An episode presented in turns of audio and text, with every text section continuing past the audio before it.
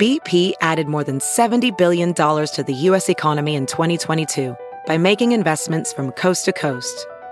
Investments like building charging hubs for fleets of electric buses in California and starting up new infrastructure in the Gulf of Mexico. It's and, not or.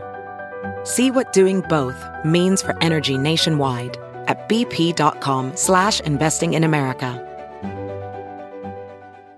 There's something magical about unboxing.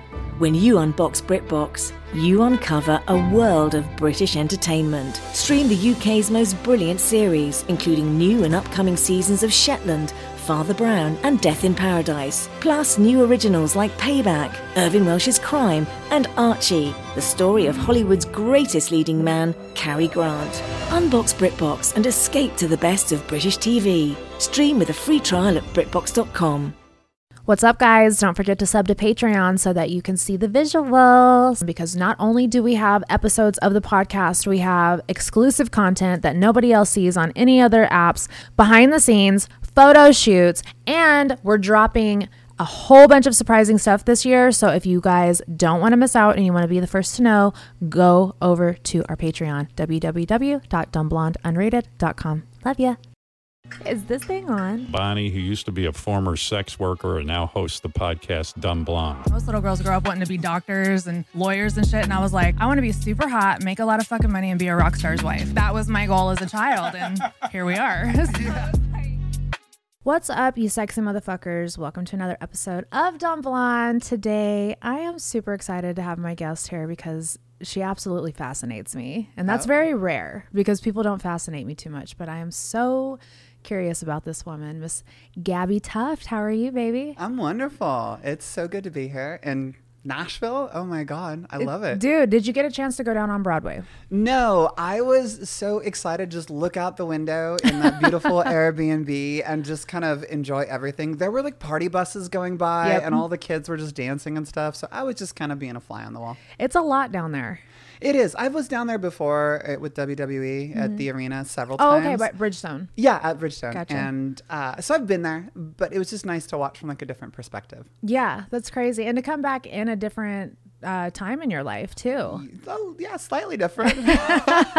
One or two things have changed. Yeah, we're going to definitely dive into that. But like I was telling you before you came on the pod or before the pod started recording, I love what you represent online. you. I'm I'm I'm into people who are just true to themselves and tell their story and whether people like it or not, you know, and I love that about you know, I think that's what grabbed um grabbed me about you is I came across one of your videos one time and you were just pretty much like, yes, this is I I used to be a fucking alpha male WWE wrestler and now I'm a beautiful gorgeous woman and but you do it with such grace. Thank you. And I think a lot of people don't do that and I just love that about you. Thanks. So I started following your journey and I Oh, was just like this woman is awesome. Thank So, you. Yeah, a lot of the people in the community, they tend to, I think we get a lot of people on the defense. Yeah. Uh, and I, I think it's the majority, honestly. They're on the defense so much. and- TikTok in general is Oh on the oh defense. God, it's crazy. But people are just so easily offended. Yeah. You know, everybody's kind of like a snowflake. Yeah. And Yeah. I took the other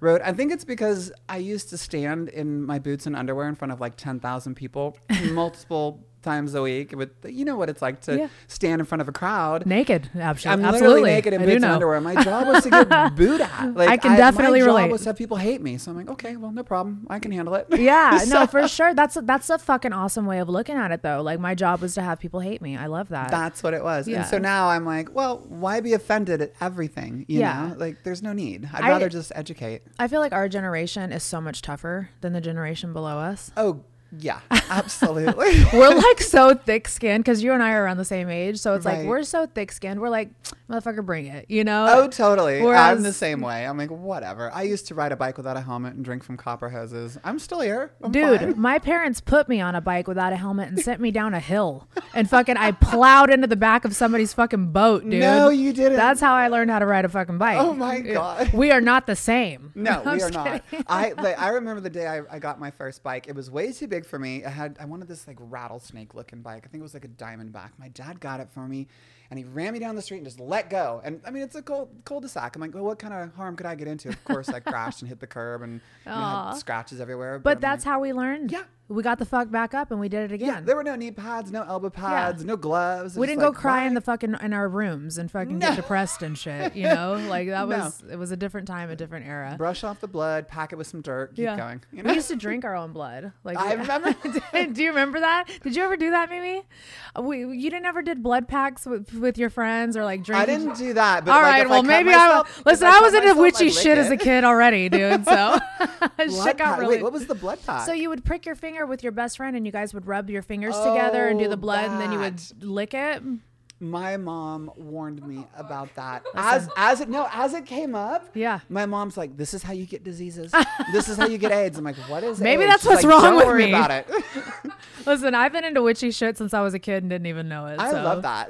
I absolutely love that. So I did a lot of research on you last night, and one thing that I saw that was missing from Google was them kind of like humanizing you. They pretty much you're a WWE star that is transitioning, and that's uh, every headline says that. And I Yeah. just feel like I want to get to know the woman behind the transition, behind who you used to be, like.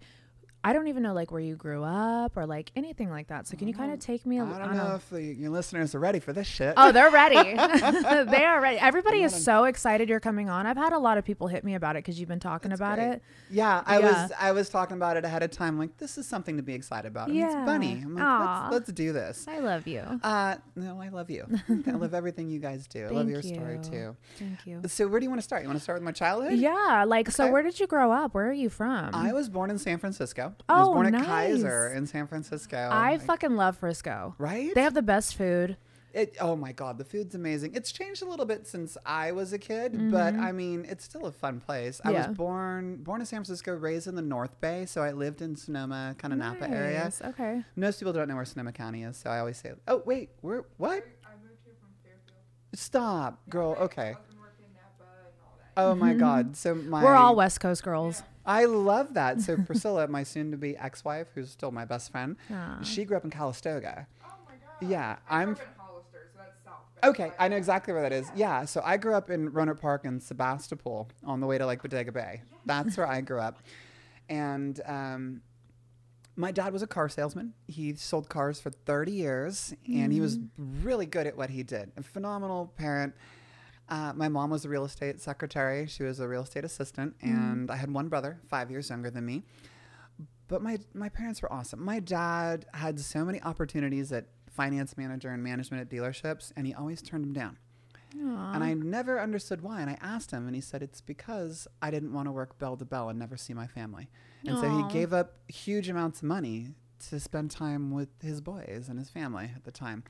So every Friday, my dad would pack up his truck in the summer, and we'd leave the house at about 5 a.m. and we'd take my grandfather, my brother, and I. And sometimes my mom would go, but a lot of times just like boy stuff. And we'd go to the lake and we'd go fish and water ski all day long.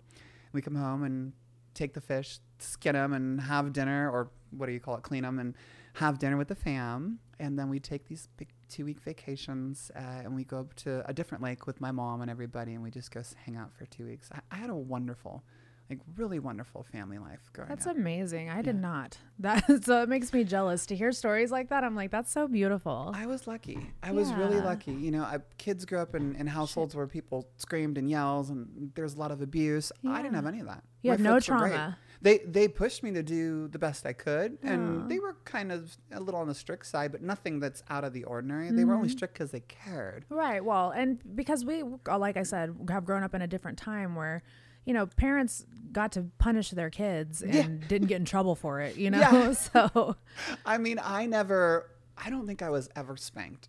I should have been. I absolutely should have been spanked. I remember this one time. I was living in Rohnert Park. We lived there till I was ten years old, and I left my bike down the street. and my mom goes, "Your dad's coming home. He's gonna park in the garage. Where's your bike?"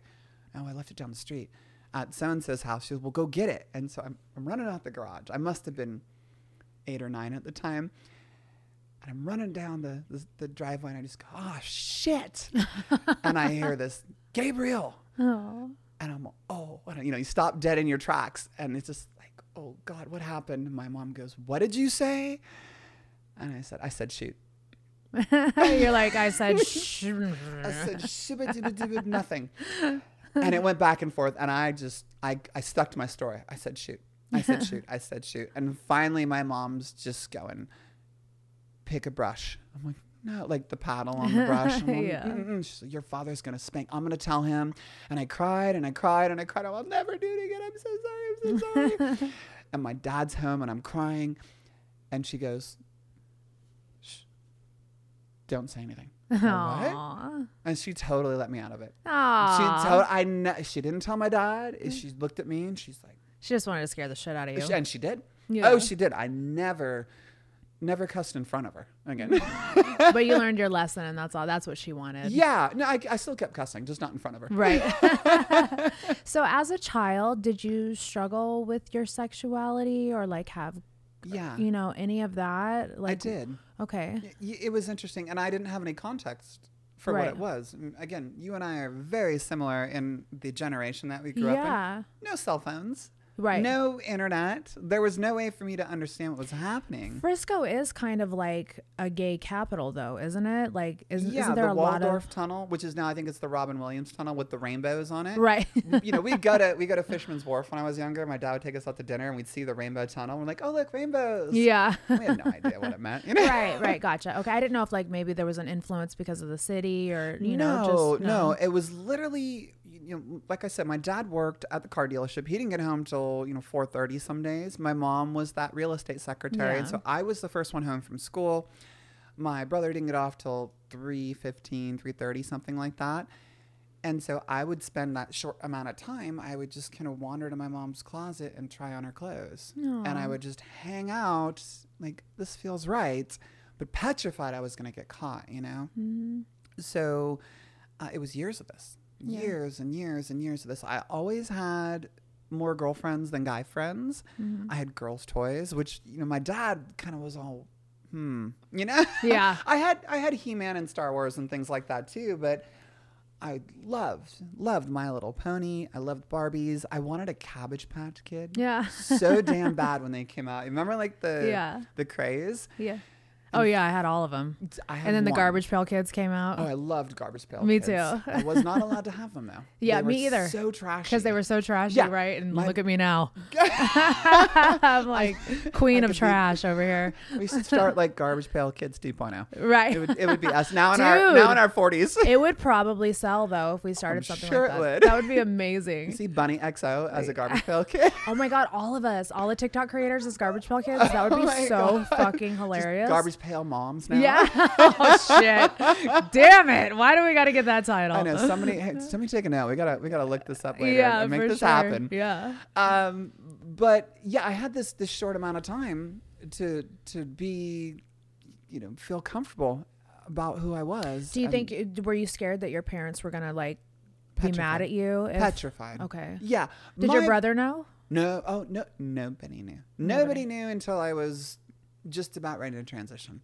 Wow. yeah, I, it was Oh, that deep, deep, dark, Aw, dark that's secret. gotta be heavy. It was because as a guy, you know, I watched my friends get the crap kicked out of them if they acted feminine in any way, shape, or form. They're not even gay, just if you acted feminine, if you held your hand in the wrong way, you know, Right. those kinds of things. They were ostracized. We played games like Smear the Queer. Right. And I remember that. Remember that? It- It mm-hmm. was just, you know, not to act feminine. And so it was breaking every rule of being a male at that age. Mm. And so I, I hid it. Deep, deep, dark secret. Wow, that's really heavy to have to carry, especially as a child. It all was. throughout your life. It was. I was always scared I was going to get caught. And then I buried it. There was just a point when I just, okay, I'm just going to bury this. Do you believe in reincarnation? I do. Yeah, I Yeah. do too. And that's why I feel like, you know, women such as yourself, I feel like you guys maybe can if I came back in another life, I would as a male, I would totally transition because I love being a woman, you know? So I think maybe a lot of people that do transition are reincarnated souls, you know? I've thought a lot about that. I- I, feel like I've been a woman in a previous life. yeah, Yeah. for sure. You carry it well. Thank you. I Yeah. appreciate that. Yeah, no, you actually, it's, I'm looking at you and like, I would never be able to tell that you've transitioned. Just don't think I'm a man hands. Oh, stop it. I love when you say say that online. I think it's so joke. I'm like, funny. Hide these things. There, there are some things that you cannot change, especially transitioning late at life. And that's the thing I've, I've learned. You know, you start this transition going, I think I can do this. Okay, I know I can. And then it's surgery after surgery after Mm. surgery until you get to a point where you go, oh, there there isn't a surgery to make me shorter and there not a surgery to widen my hips like my my hip structure Mm-hmm. aside from the BBL and I can't shrink my hands that ain't gonna happen so you better start loving who you are Yeah, real quick absolutely. Take me through high school. How was high school for you? Was that pretty torturous, or were you, did you excel? every kid hates high school to an extent I right. think. Yeah. No, I we have a 15 year old, so trust me, I get it. yeah how wait how old 15. oh so you know Yeah. I mean you knew going through it Yeah. I was a nerd. I was a 4.0 GPA student. I was Wow. this skinny, scrawny little kid, and I didn't have many friends. I, hmm. I had like four friends, and we hung out on the quad. If one or two of my friends were missing that day, we were screwed. You know, it, it sucked. And I got picked on for being a straight A student. So uh, I, I ended up wandering the halls a lot, acting like I had something to do so people wouldn't know that I didn't have any friends. Oh. Yeah, it sucked. I hate that. I hated high school. It really sucked. Yeah. Do you feel like, why do you feel like you were such an outcast? We moved from one city to the next, from Rohnert Park to Sebastopol when I was 10. And it was right at the end of fifth grade. And I had, I had a decent amount of friends in elementary school. I was doing just fine. But when I got to this new school, suddenly it was different. I didn't know anybody. They all had their established friends. And for whatever reason, I struggled making friends. Everybody wore different clothing. It's kind of like a hippie town compared to where I was. And so my clothes didn't match. Um, everybody played soccer instead of baseball. I mm. couldn't kick a soccer ball if my life depended on it. I, I try to kick it at the person and go right and smack another person in the face. Yeah. So I was last to be picked for every game. Everybody made fun of me, and I just, I don't think I ever recovered from it. Oh. Yeah, and that You're carried right into junior sensitive high. soul. What's that? I said you're just a little sensitive soul. I am, yeah. You're a water sign, right? You're a Scorpio. I am a Scorpio. Yeah. Yeah. I'm a Scorpio stellium. I have Oh, nine, Nice. nine planets in Scorpio. Wow. you are like the ultimate fucking Scorpio. I I'm deep, yeah, and they're all in all in the house of self. are you very sexual? Am I very sexual? Yes. I. That's interesting because I used to be. Right. I used to As be a male? as a male. Oh yeah, when I was a guy, I was hypersexual, and Priscilla and I had great sex, like hours and hours. Like our quickie was like an hour, Yeah. but uh, now, I'm. I just don't. I don't have a libido. Really? It's like dead. I, if you get my motor running, then yeah, I'm good. You know. Why do you think that is? I think it's the hormones has a lot to do with it. But honestly, I think it has a lot to do with the fact that there's more than just the physical involved now. Yeah. Estrogen's a hell of a drug, let me tell you. Yeah. It's it's more emotional for me Mm-hmm. than anything. And now that I'm into guys, guys are gross. Thank you. I say that all the time on this podcast. People got to think I'm a, I'm a man hater because I'm just like, dudes are fucking gross They all the s- time.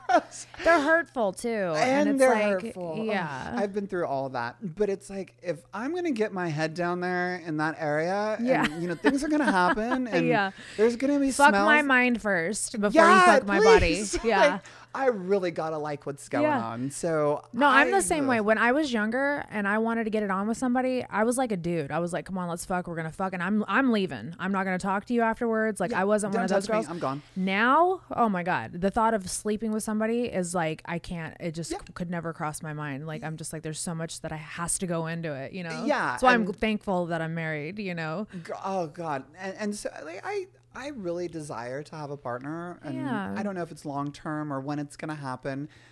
But I've done the hookup thing. Like Yeah. I've been on Grindr many times, and which is a shit show in itself. Oh my god, I feel like dating apps are a fucking nightmare. they're horrendous. I have a dating app story. Oh, fucking please tell. This was a long time ago, you guys. This was back when Match.com was cool. oh, I tried Match. Jesus. And I met one of my friends. He's amazing. I love him. I'm not going to say his name because in case he listens to this podcast, but he's still a friend to this day. But I had met this guy and he was super cute. Met him on fucking Match.com. I go to his house. I'm like, cool. I'm just gonna fuck this dude and leave, you know, because I used to be a fucking little savage. I love that. And um, me and this dude are getting it on, and he's like. He's like, I can't come unless I'm in my closet. no way. And I'm like, huh? And he's like, I, let's go into my closet. And I'm like, okay. So we go into his closet, shut the door, turn the light off. And he's like, fucking me on his closet floor and finishes. and I was like, so are we going to have to do that every time we have sex? He's like, yeah, it's just something I've done since I was a kid. And I'm You've just like, gotta be kidding no. me. And that was my experience with Match.com. And I was like, you know what? I'm not going to meet any more dudes off fucking Match.com. I'm done. I can't right now. yeah. So that's my, do you have any Grindr stories? Oh, I've got horrendous Grindr stories. Oh my god, where Uh, do give I me one. Oh, give me the best one. the best one. Okay, let me wipe my nose. It's running. Sorry. Okay, there, there's so, okay. I'll, I'll tell you, I, of the best one.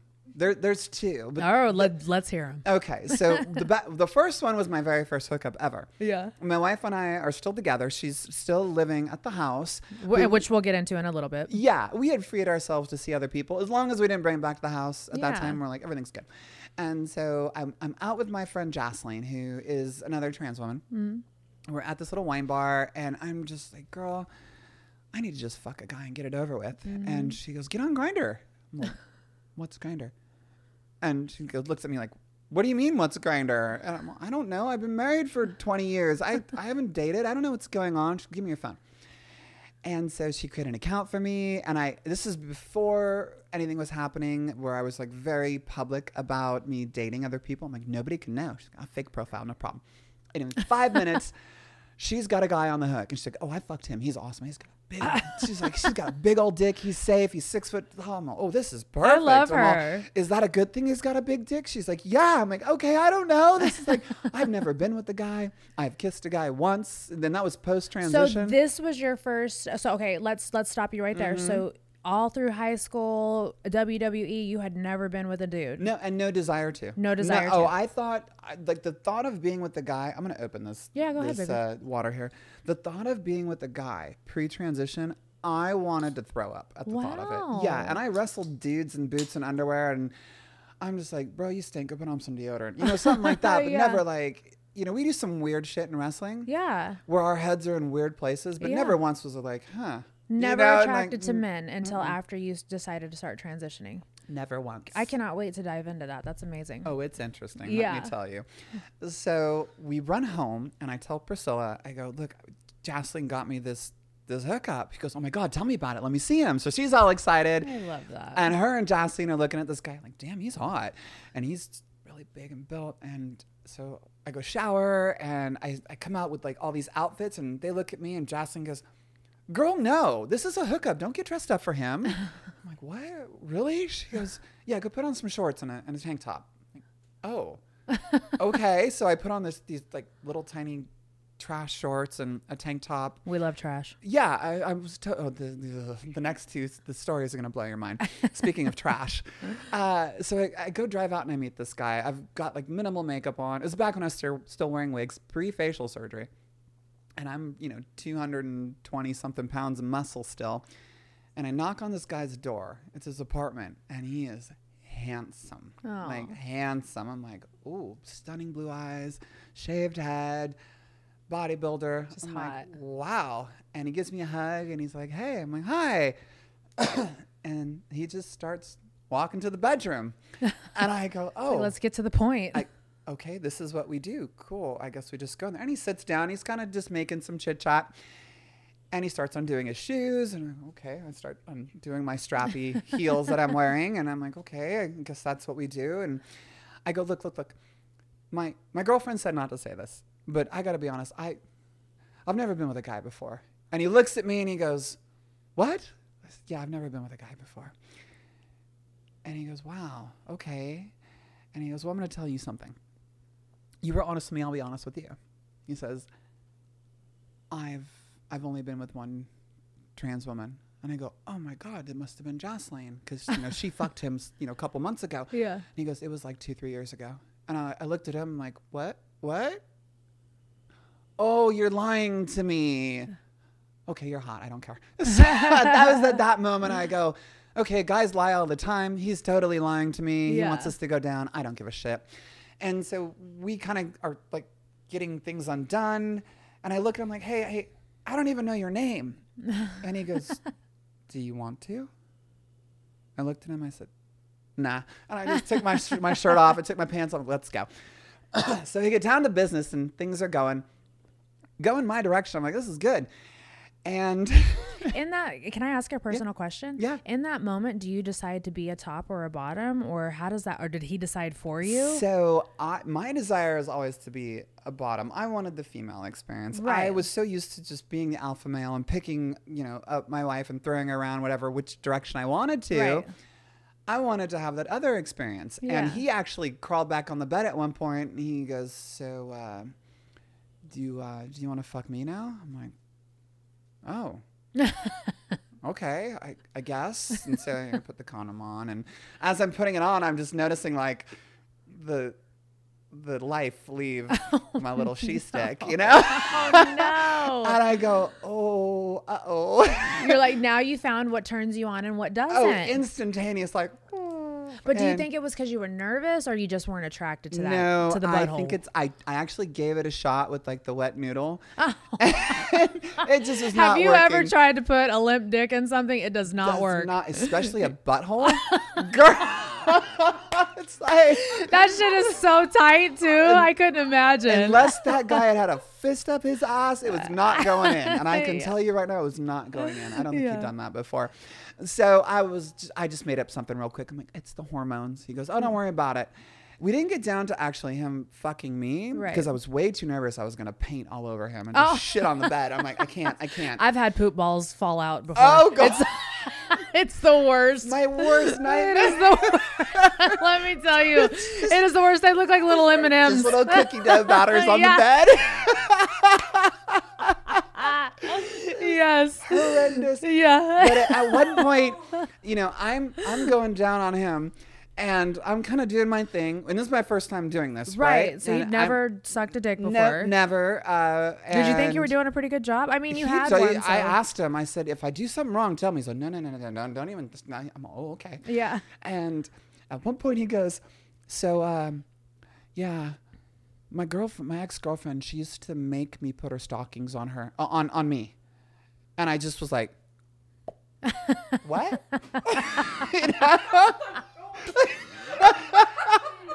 I was just all, Not the dick coming out of the mouth. I just looked at him and I was all, I tapped his chest at that point, and I'm all, "Be careful." That's how I got started. Yeah. he goes, "Oh no, no, no, no, no, no! It's nothing like that." And in my head, I'm thinking, "Yeah, in about a year, you're gonna be coming to me asking what dose of estrogen you should have." Yeah, So- absolutely. so he um he finished up and, and you know brings me a wash rag. I'm like, oh, so that's what that feels like. Okay, let me just The worst. just towel off here. Yeah. And he basically shoos me out the door. I'm, I'm like, wow. You're like, this is how it feels for girls. Literally, I'm Yeah. like, this is what it feels like to to be not like just to be something that is a means to An end. object. An Yeah. Mm-hmm. object. That, that literally. I go, Objectified. Mm-hmm. okay. So that was item one. Item two. um, it was another Grindr hookup. This guy was chasing me for a couple months. But he was the bad boy. And he told me ahead of time, he goes, Look, I'm not going to treat you like a princess. I'm going to tell you what a fucking whore you are and what a terrible, you know, I'm going to slap you around. I'm like, okay. Oh god, that is my favorite. I, well, and at the time, I'm like, I really want this experience, but I'm scared. I love you because she she's so cute. She's like, I want this experience. I did. I, I literally, it's like being a teenager again. Like, yeah. you start hormones. It's just all new to you. you go through a second puberty. Yeah. And it's I'm I'm 42 as this is all happening, and I literally had a summer of being a teenager. right. But you know, as as a born woman, as a natural born female, you have a lifetime to experience this. That- right. Uh, like that comes in a natural course of things. I had a compressed experience. Right. It was very quick. I got it all out of my excuse me my system in like a year. Yeah. So I would have these experiences. I would process them and sit with them for a couple of days and go, okay, I want more of that, or okay, I know, I understand that now, and next, please. I love But that you're so analytical about it though and can separate, you know? Like I I cart- find that I needed to. It was out of necessity to mm-hmm. try to find out where I was in life. And, you know, I, I like to think that I, I do better now, but here I am sitting in a crop top. So oh, listen, I wear crop tops every day. thank you You're for good. making You me feel this, better baby. about this. so this one day I, I hit up this guy. My, my mom was visiting from California and Priscilla was still living at the house. Yeah. And I have my 11 year old daughter and I just randomly sent this guy a photo. And I said, Hey, what are you doing? And he goes, Well, obviously you tonight. And I said, Yep, it's your lucky day. and so he gives me an address. Says, Meet me here at eight. I go, Okay, no problem. See you there. Are these men? Do are they like? sh- Do they portray straight to the world? And Yep. okay, They sure do. Yeah, I don't, I can't be with gay guys okay, because they're gay. right. It's feminine. It's and I don't You're want that attracted to the experience. alpha, Yeah, I mean I yeah. swing both ways, but it's far if I'm gonna be with a guy, I want to be with a guy. Right, I right, want to be with a masculine. man's man. Yeah, I like I, it. don't want to be with a twink. Right. You know, nothing against the Right, twinks. right. But I don't want to be It's with. just your preference. Mm-hmm. It's yeah, it's just personal preference. So I uh, I sneak out the door. My mom's like, "Don't worry, we got this." And I sneak out the door. I go. It's dark, and I have this F one fifty truck at the time, this big XLT F one fifty four door, and I drive out to my little city of Leander to an industrial area. I know where Leander is. That's oh awesome. God! Okay, Yeah. so I live in Leander. Okay, awesome. That's crazy. So we drive kind of past HEB up Hero. And we take a left on uh, Bagdad, and it's just this crappy industrial area, like commercial industrial. And he goes, "Meet me at my office." I'm like, "Oh, sexy, okay." and as I'm pulling in, I, I text him like, "I'm lost," and it's getting weird. It just does not look like a good area. and he goes, "Hey, do you see the Stranger Things light kind of flickering in the way across the way there?" I go, "Yeah." He says, "Head that way." I'm like, "You gotta be fucking kidding me!" You're like, what, are you taking me to slaughter me I'm, somewhere? I'm literally going, this is how girls die. I'm Yeah. like, this is how they do stupid shit like this and they die. yeah. And I, I see his office. I see him standing out there. He goes, hey, you see the creepy guy standing in the doorway? I go, yeah. He goes, that's me. Like, okay, this isn't going to end well. and I park, and I've got a Glock 19. Yeah. I got a license to conceal carry, and it's in the center console. And I just go, I don't know where to hide this thing. I'm just going to leave it in the truck like a freaking idiot. oh no. So I shut the door and I walk up to him and I say, I've got a Glock 19, but I left it in the center console. So don't kill me. And he goes, If I wanted to kill you, you'd be dead by now. right. And I just thought, all right, fuck it, let's go. He's, at least he's telling the truth. So we walk in, it's this giant, like, industrial office building. And I'm like, what the hell do you do? He goes, oh, you know that uh, Delta 6 strain of, uh, of weed? Uh, and I go, yeah. He goes, we're the largest distributor of it in the nation. I go, oh, so he's got money. Cool. so he walks him back to his office. And I want you to remember this. Carpeted floors, they're like that, um, that burlap carpet, the really rough stuff. Yeah. So put that in the, the back of your mind for now. We walk into his office and we just start the small talk. And he goes, lights on or off? I'm like, I don't care. And he goes, lights on then, cool. And there's floor to ceiling windows, just line the entire wall. And he starts talking to me. He goes, How are your knees? And I go, Oh, I, I was running five to 10 miles a day at the time. I'm like, Did I talk to him about my running? Like, what's he going? I go, oh, they're, they're fine. Why? He goes, Well, you should get on them. I'm like, Oh, okay. So I just kick off my slides and down I go, and out pops this fucking hog. I'm like, Oh, Jesus jeez. Christ! I'm like, what is this? I feel like everybody on Grindr is hung. what the fuck is happening? I do not know. And this, he was just a white guy too. And like, I'm, I'm currently kind of not seeing, but I've, I've got a guy I see who's African American. Yeah. Jesus Christ, that thing.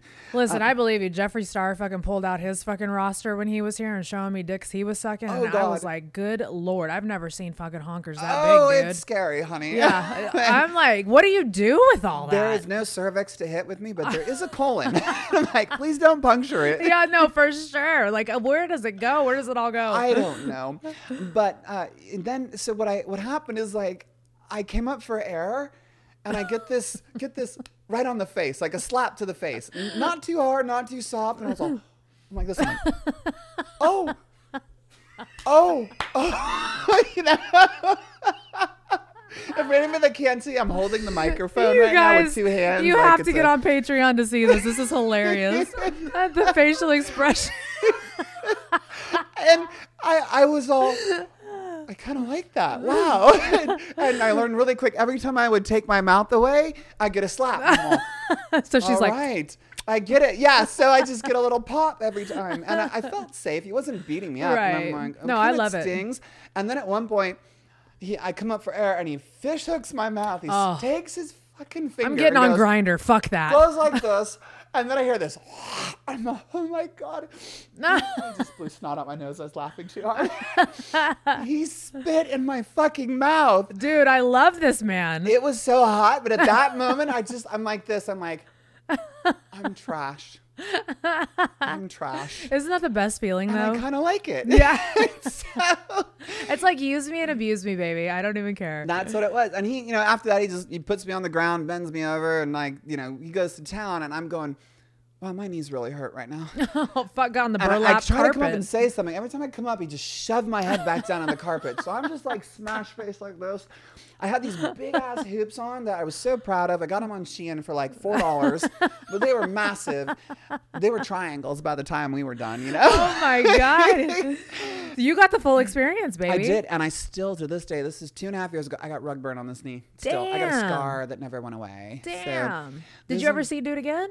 Fuck no. he kept hitting me up, and I'm like, that was the processing. I was, I was going. Yeah, I, I had that experience. I, I liked it. Yeah. I can see why women go back, and I understand. And you know, I, I had a real interesting understanding at that moment, Right. because I thought I was an object before. I was definitely an object then. Right. But what I realized is that again, this is pre-facial surgery. Yeah. I was still very muscular, and very masculine looking, and I I realized that I just wanted to be affirmed. I Hmm. just wanted the affirmation from a guy to tell me. No, he didn't even tell me I was beautiful. He told me I was a fucking whore and a piece of shit and a bitch and all these things. And I'm like, but he's using my body to get what he wants Right. and it makes me feel good that I can do that for him. So I had this. You just want to be loved. I did at the time, yeah, and I still do. Yeah. But I had an understanding for women that go through that, like I biological women that go through that. My husband thinks I'm so weird because I'm like, call me a fucking whore, slap me, like do whatever you want to me. And he's just my husband is the sweetest little fucking jelly he donut. seems like it. and Oh he's just God. he's so passive and like he's not you know aggressive at all so he's got this fucking big bodacious blonde who's like just fuck me and he's just like never knows what to do with me Does he's he like reach out and like gently choke you? Oh, like yeah, that? He tries exactly. It's the cutest I thing. I love him. It's the cutest thing ever. He's gonna kill me for talking about that, but yeah, no, it's I'll the cutest that. thing ever. Yeah, I'm like, if you're gonna choke me, just fucking do it. Oh, like so- I've had guys like, is, is Punch this me in the fucking face. I love it. Give me a black eye, please. I've that's happened when you were talking about how you got slapped by the by the dick. I had an ex who had his dick pierced, and he had this fucking huge Prince Prince Albert, and he fucking came up and slapped me right in my fucking face, and the the piercing hit my eye. No. and I had a black eye. no. I had a black Battle eye for like three weeks, dude, and I loved it. That- Everybody would be like, "What's wrong with you?" I'd be like, "I got dick slapped." it was just it was my excuse to fucking talk about one of my sexual experiences, and I loved it. I love that you're so open about it too, because a lot of people are so introverted No, and it's I'm- taboo we don't talk about. No, I feel Oh, it's a part it. of life, and sex is what makes the world go around. We all got here because of sex, Oh yeah, you know. So I think as long as you're having fun and it's not like hurting anybody, I think you're good. You know. I love that. DraftKings Casino is bringing you only the best classics like blackjack, roulette, and slots, plus exclusive games that you won't find anywhere else. I absolutely love blackjack. It is my favorite game. I could play it for hours. You use your brain, the numbers. Download the DraftKings Casino app now and use code BUNNIE. New players get an instant deposit match up to $100 in casino credits when you deposit $5 or more. That's code BUNNIE, B U N N I E, only on DraftKings Casino. The crown is yours. Gambling problem? Call 1 800 Gambler or visit www.1800Gambler.net. In Connecticut, help is available for problem gambling. Call 888 789 7777 or visit ccpg.org. Please play responsibly. 21 plus. Physically present in Connecticut, Michigan, New Jersey, Pennsylvania, West Virginia only. Void in Ontario. Eligibility and other restrictions apply. One per new customer must opt in and make minimum $5 deposits within seven days, 168 hours of registering new account. Max. Match $100 in casino credits, which require one time playthrough within seven days, 168 hours. See terms at casino.draftkings.com slash new player offer 2024. Hey, it's Kaley Cuoco for Priceline. Ready to go to your happy place for a happy price? Well, why didn't you say so? Just download the Priceline app right now and save up to 60% on hotels. So, whether it's Cousin Kevin's Kazoo concert in Kansas City, go Kevin, or Becky's Bachelorette Bash in Bermuda, you never have to miss a trip ever again. So, download the Priceline app today. Your savings are waiting. Go to your happy place for a happy price. Go to your happy price, Priceline. Yeah. I love that. So let's rewind back before we got on this fucking Grindr thing. I know. we left off at you wearing your mom's clothes and stuff like that. Yep. So all through high school, it was lonely. You Mm-hmm. you know didn't have friends and stuff like that. What happens once you graduate high school? Because you had said that you were not attracted to men. No. So you had girlfriends. I did. Yeah. Okay. I I started lifting weights summer sophomore year. I got tired of being picked on. And I mm. asked my dad, I said, he had this old rusty weight set in the garage. And I just looked at him. I said, show me. It's like, "Oh, okay, cool. Let's do this. Showed me everything. And I just, I hit the weights. Nobody ever picked on me again. I blew up in size over the summer. I didn't And do any naturally? steroids. Did you do All it natural. naturally? Yeah. All, I didn't do steroids until I was in my like mid 20s. it was before I got hired. Oh God, I just choked on my own spit. It You're took me back to the Grindr experience. I um, love those oh, flashbacks. Oh God, I was like, oh yeah, okay. Freudian slip. But yeah, I didn't do steroids, so I was in my, my mid twenties. You got accepted into like you started wrestling around 2007, right? Or was it? it before then? was 2008 was my first February 1st 2008 was my first day at WWE in training. Okay, gotcha. Yeah, and I what I, started that journey? Because you started working out, and you, Yep. your your dad helped you, and then all yeah, that stuff. And I I realized that people didn't want to pick on me anymore. You're a good looking dude. I was a really good looking Yeah, guy. I was telling them I was like I would definitely have banged him. Oh God, Gabe was a daddy, and Yeah. he loved sex. Trust me, he Yeah. loved hot blondes too. It Yeah. would have been, uh, it would have been crazy. Do you feel like you're two different people now?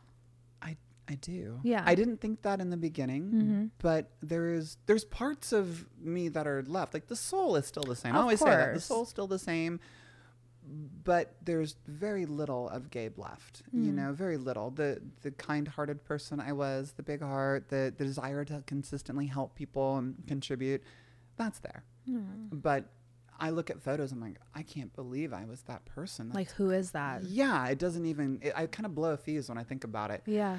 Um, where were we talking about? We were sorry. We were talking about how um you had started lifting weights, Oh, and yeah. you had realized that people. You started to say that people because you were Yes, so it gave me a platform. Right. And I, I started personal training. I've got a degree in civil engineering. I went through college. I was way more outgoing once I people stopped picking on me. civil engineering is huge.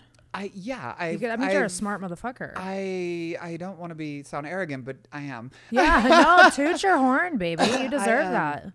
I majored in hydrology, minored in structure, so I could technically design a bridge or a skyscraper if I needed to. Wow. but I transferred all my knowledge over the last 15, 18 years to fitness and nutrition. Mm-hmm. So now I'm a licensed sports nutritionist, CPT. I've got four extra certifications in the National Association of Sports Nutrition.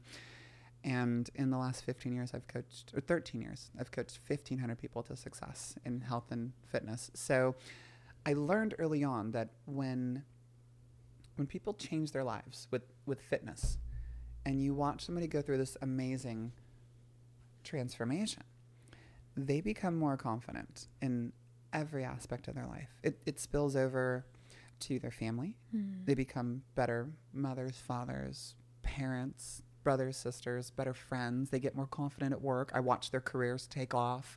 Mm-hmm. And so it wasn't just changing a physique, I was helping somebody change their entire life. You change your mind. When you change your oh my body, you change your mind. You completely change your mind, which is actually what I do more of now. And we can talk about that later. Yeah. But it put me in a position where I was doing a lot of training. I was surfing. I had started growing dreadlocks because it was part of the surf community. I mm-hmm. just didn't give a shit about anything. I was working in the corporate world still. I was still a civil engineer. And um, we had a friend who owned a gym. We did personal training, and he owned a gym. We got to be friends because we were kind of competitors, but kind of not. So it's good to mm-hmm. know people in your network Yeah. you always had these big ass dudes around, just mm. like six foot seven dudes around that were just jacked. Yeah. And uh, little did I, I didn't, I didn't watch wrestling. I stopped watching. when I was like ten. Yeah. I Little stopped watching when it was fucking Prince. uh, What is it? Uh, Queen Elizabeth and fucking Randy Savage. Oh God, that was yeah, like the last Elizabeth time I was into fucking Same. WWE. That was the last time I watched. It was the Hogan era. yeah, you know. Yeah. And Rick Bassman was a scout for WWE, and these guys are just giant wrestling stars around me. I had no idea they were just my buddies. It was like Bear and Tom and just all these other guys. I'm- And Sean. I'm like, okay. Uh, so one day he goes, "Hey, I know you don't watch wrestling, but there's some scouts here. Why don't you come up and let them have a look?" I go, "Okay." So I went up to his gym, and I don't know what I was getting into. There. 40, 50 guys in their boots and underwear up there in full gimmick, and I Ooh, walk sounds in like, a good time. why I know, right? now I'd be like, "Hi." what Grindr date is this? Let's just uh, you know leave the lights on. That's yeah, fine. yeah, you can film too. That's cool. for sure. but uh, they just thought I was marketable, and then go, "Let's um, let's see what we can do here." So they sent me to training. I did good, and next thing I know, I got a contract in my hand. So It seems like anything you set your mind to, you fucking crush. I think that has a lot to do with being younger from our era, where follow through was Mm-hmm. Oh, the yeah. most important thing a parent could teach a child, and it still is. Yes, that's what we're trying to instill in our child right now. it's critical and i'm doing the same with mine Mm-hmm. with her she's just now getting into the homework era she's 11 and the follow my mom knew i could be a straight a student and she made me if i didn't get an a on a test she's like why not Yeah. and she goes we're going to study and so she would study with me my dad would study with me uh, and love it, that. it taught me the value of follow through and so if i set my mind to something i absolutely get it done no matter what the cost i have this saying if you look at your goals and you look at the reasons behind those goals, if you're not absolutely fucking ecstatic to cross the finish line, there's one of two things that needs to happen. First, pick different goals. Yeah. And I don't know when I decided to do this, but I just don't pick different goals. And I think it's because it's what the heart really wants. You want that. The Mm-hmm. Yeah. soul wants it. You want that. So Yeah. why fucking pick a different goal? The second option is get better reasons. Yeah. So I just find better fucking reasons. I get more emotion behind it and I go do it. Yeah. I love that. That's fucking great advice to follow. um, so take me on this wrestling journey. Okay. What do you so want to know? Mm-hmm. you got you got you go try out in this room with everybody. You get a contract, and what is that like? You're and you're still again not attracted to dudes, Nope. not thinking about transitioning. Nope. You and your wife are, were childhood sweethearts. When did you meet Priscilla? I met her when she was 16 years old. okay, I had just turned 18. We had mutual friends. We didn't even know. she's a cutie pie, by the way. She's a goddess. Yeah. She is hot. Yeah. Mm-hmm. And she's just as sweet. You know, the inside and the outside match. That's all that- yeah. She's a beautiful soul. But the moment we locked eyes, we just, it was like lightning in the air. It was like, bzz, you know, it was like love at first sight. And y- we talked about reincarnation before. Her and I have lived many lifetimes together. Mm-hmm. Mm, that's it's as if we Jay. find uh, really same. Yeah. you find each other every time. It feels like, Every time. and so we just we knew. Um, but yeah, I I Did you guys date at 16? And no, we okay. waited. So you guys just because I met. was I just turned eighteen. I was obviously too old to date her. right. We stayed friends, and her dad was a pastor Oh. of a little Christian church. Oh. And so on her 18th birthday, or shortly after she turned 18, my, my parents were going to go see a movie. Remember The Mummy with Brandon or Brendan Yes. Fraser? Yes. That had just hit theaters. Back It when Brendan Fraser was super hot. Oh my God, he was he used to be a babe, dude. right. Yeah. I didn't think so at the time. I, I mean, I knew he was a good looking dude. Yeah. I'm like, damn, you probably get all the girls, you Yeah. know? You, like as a guy, you know what another good looking guy looks like. Yeah, for like sure. Brad Pitt, I'm like, fuck, I hate you. You're so hot. Yeah, like come on. Yeah. It's ridiculous. It's a f- it's a funny sidebar story. You know, when I now middle of my transition, my mom comes and stays with me sometimes. My dad comes every now and then. He's got a bum knee, so it's hard for him to travel. Mm. Family is great, but she came and we were watching Fast 9 in my loft upstairs, and I looked at her, and this was kind of like as her and I were developing the new relationship, and I Vin Diesel was on. I said, you know, mom. I remember when I used to want to be Vin Diesel. She goes, "Oh yeah, you were you were big. And I said, now I just want to lick him. And she's just like, oh my God, I'm not ready for this. Mom's like, stop it right Oh, it now. was so funny. Uh, so yeah, WW was amazing. Uh, oh no, we were talking about Priscilla. Yeah, Sorry. you're good. And then we can So go back into we go to this. WW. Uh, I, I go pick her up at, at her parents' house, but I called ahead of time, and I say, "Hey, Mr. Ingram, this is this is Gabe. I'm a friend of your daughter's. Uh, I was wondering if I could take her to a movie tonight. My parents and I and my brother are going to go see a movie." and it's at whatever time.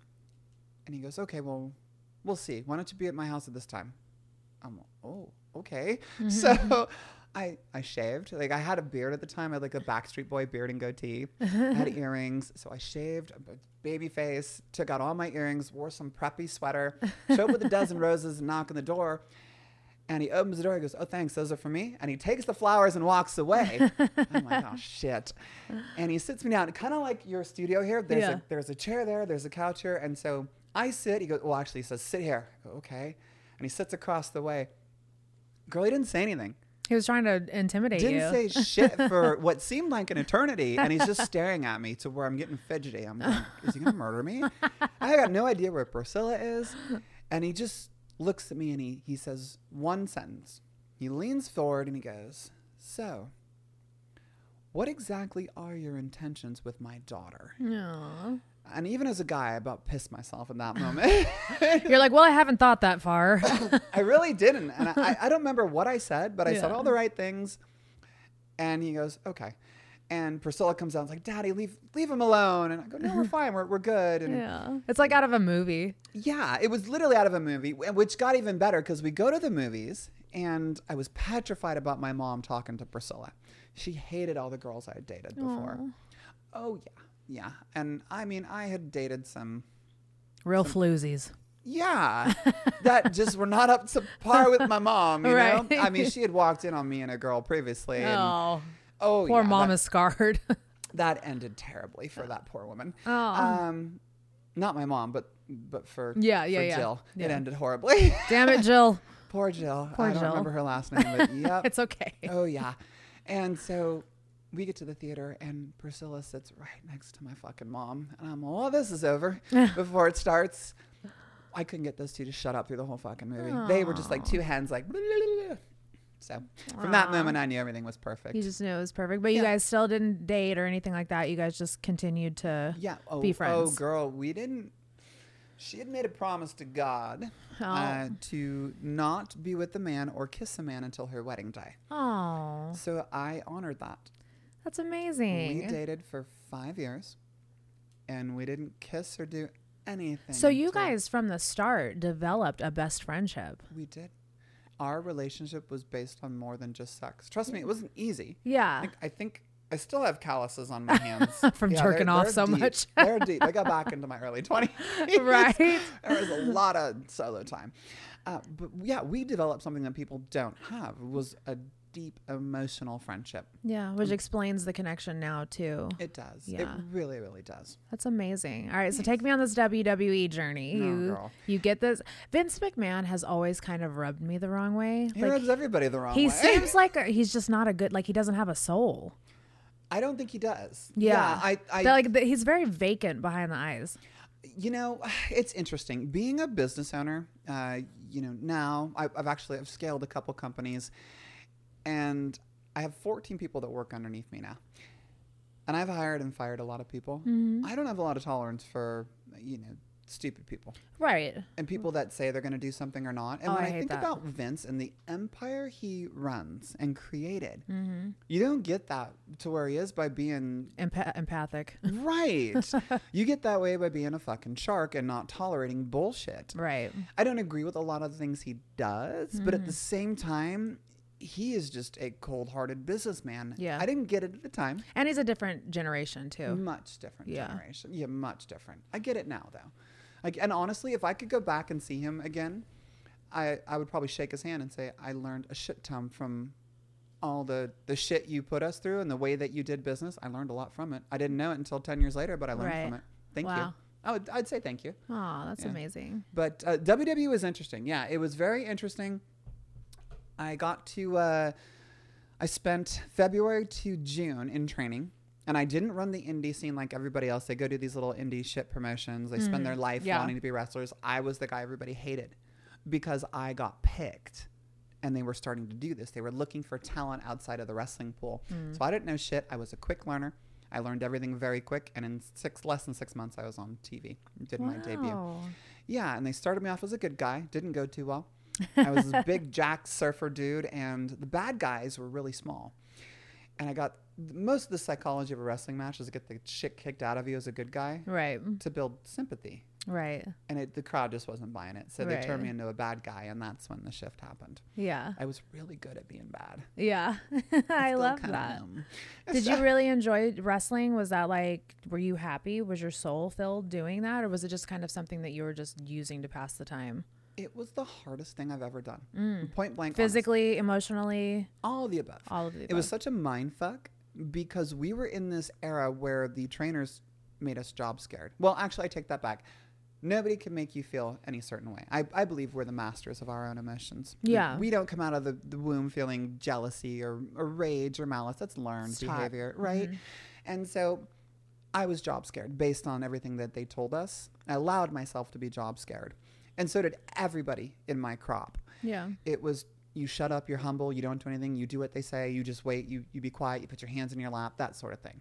Don't ruffle feathers. Right. And that is what was the mind fuck because you want to go break out and be a star. But how the fuck are you supposed to be yourself when you're not supposed to say anything? When you're scared shitless. right. Yeah. So that was that was kind of the bulk of what I dealt with. It was always waiting for somebody to just kind of, okay, is this okay? I better do I do this? Do I not do this? And it was a big mind fuck. I loved, loved being in front of the crowd.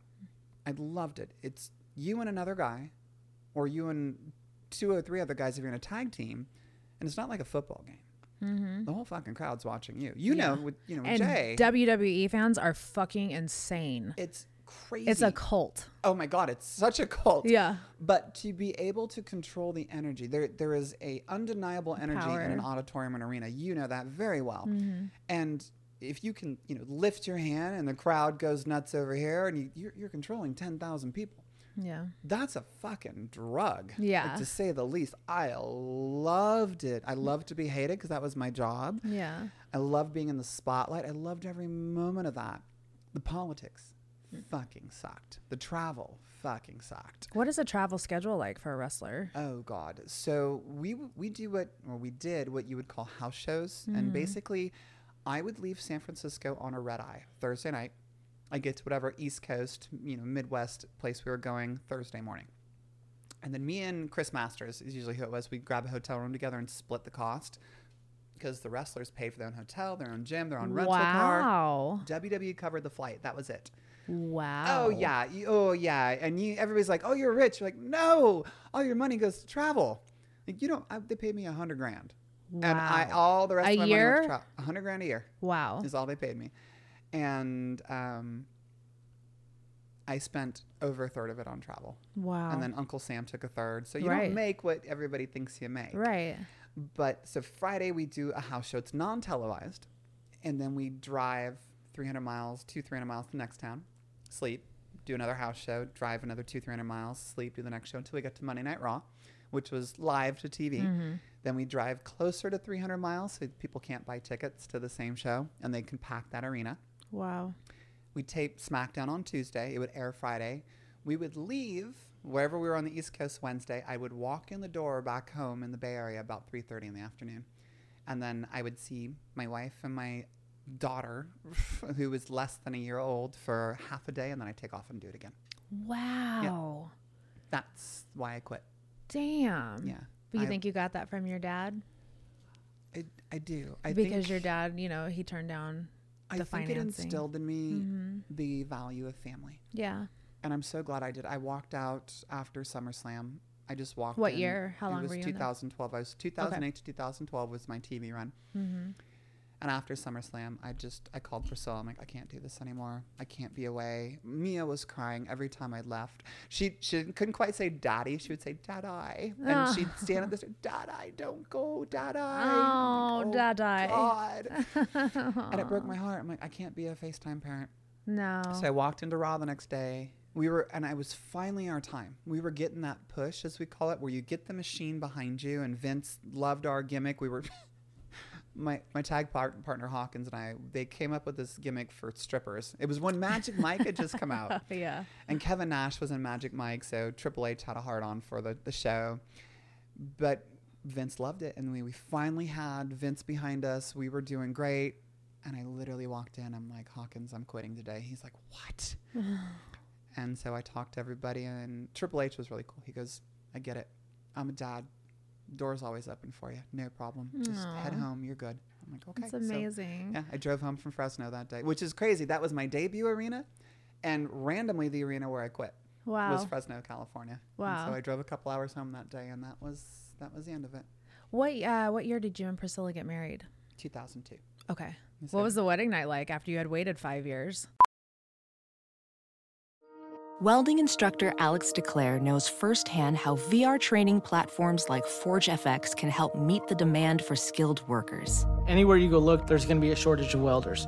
VR training can help welding students learn the skills they need to begin and advance in their career. The beauty of virtual reality is it simulates that exact muscle memory that they need. Explore more stories like Alex's at meta.com slash metaverse impact. Whoa, sweet man cave. Thanks. Serious upgrade. How'd you pay for all this? I got a home equity line of credit from Figure. I was approved in five minutes and had funding in five days. Wow, that fast and easy? Yep, the application is 100% online, plus no out of pocket costs. Just fast access to the cash you need. How do I get started? Go to figure.com and get that serious upgrade. Figure Lending LLC, DBA Figure, Equal Opportunity Lender, NMLS 1717824. Terms and conditions apply. Visit figure.com for more information. For licensing information, go to www.nmlsconsumeraccess.org. Short. for more than one reason. It was painful for her and very quick for me. I was like, "Ah, okay, it's been five years. Well, you're, you're like the build up was wah yeah. wah wah. Eh, but like, in all honesty, I, we've never told this story, and it might as well. She'll probably shoot me for telling it, but tell Priscilla come on next time you come on. I, I that will would be tell her. amazing. Oh my God, she is. You'd love her. Yeah. Bunnie. you would love Yeah. her. She seems like a doll baby. She, she, God, she's amazing. But again, big, strong guy, virgin female. you Tiny. She's tiny, too. She's literally a virgin on her wedding night. And so we went really slow, but it mm-hmm. was so painful for her. We couldn't really get things done. Yeah. And so we stopped. And she mm-hmm. cried about it and she was feeling like she was a failure. And I reassured him, like, sweetheart, we have our whole lives to work on this. We, we just got married. Don't, no big deal. Yeah. I'm fine. And so that's kind of how wedding night went. And then slowly we kind of, we broke her in. So- Yeah. now she's a professional. yeah. Oh God, girl, we went on this cruise on a, it was a carnival cruise, and my grandfather paid for it. It was fantastic. Five day cruise. You know, you get those little cabins, Mm-hmm. and we were we were doing the honeymoon thing. Oh, really, really, really, good. really, really noisy. And uh, I love about, that. About day two, we we kind of hear some chuckles in the in the hallway, and we're like, oh, people walking by. Cool, let's keep going. And we're sitting on sitting on the bed one day, and we just kept hearing these these chuckles. And we we go outside, and you know, parents would shoo their kids away from us. We're like, what the hell's going on? And we sit on the bed one day, and, and I go, hey P, I wanna I wanna try something. She goes, what? Because we just finished a nice loud round.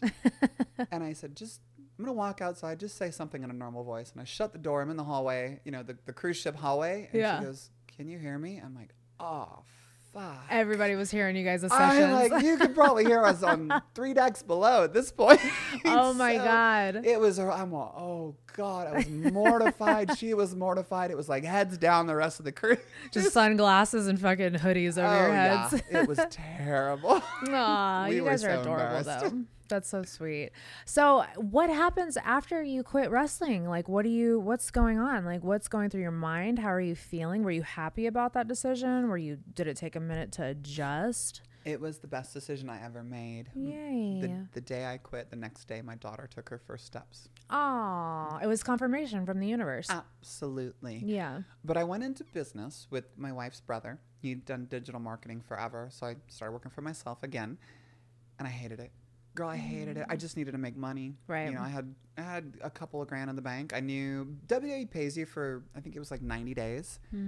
I had, I had three months to get my shit together. Right. I did, and uh, but I hated it. I wasn't making money. I was designing websites. I was really good at what I did. Yeah. It was hard. I had to learn from scratch. I didn't know anything about web. I had to just, again, I had to go learn something brand new. I was borrowing money from my parents, but I had a side project. I still love fitness and nutrition. My my brother, uh, he died in 2012. He committed suicide oh my the day after Christmas, and he- was a wonderful kid.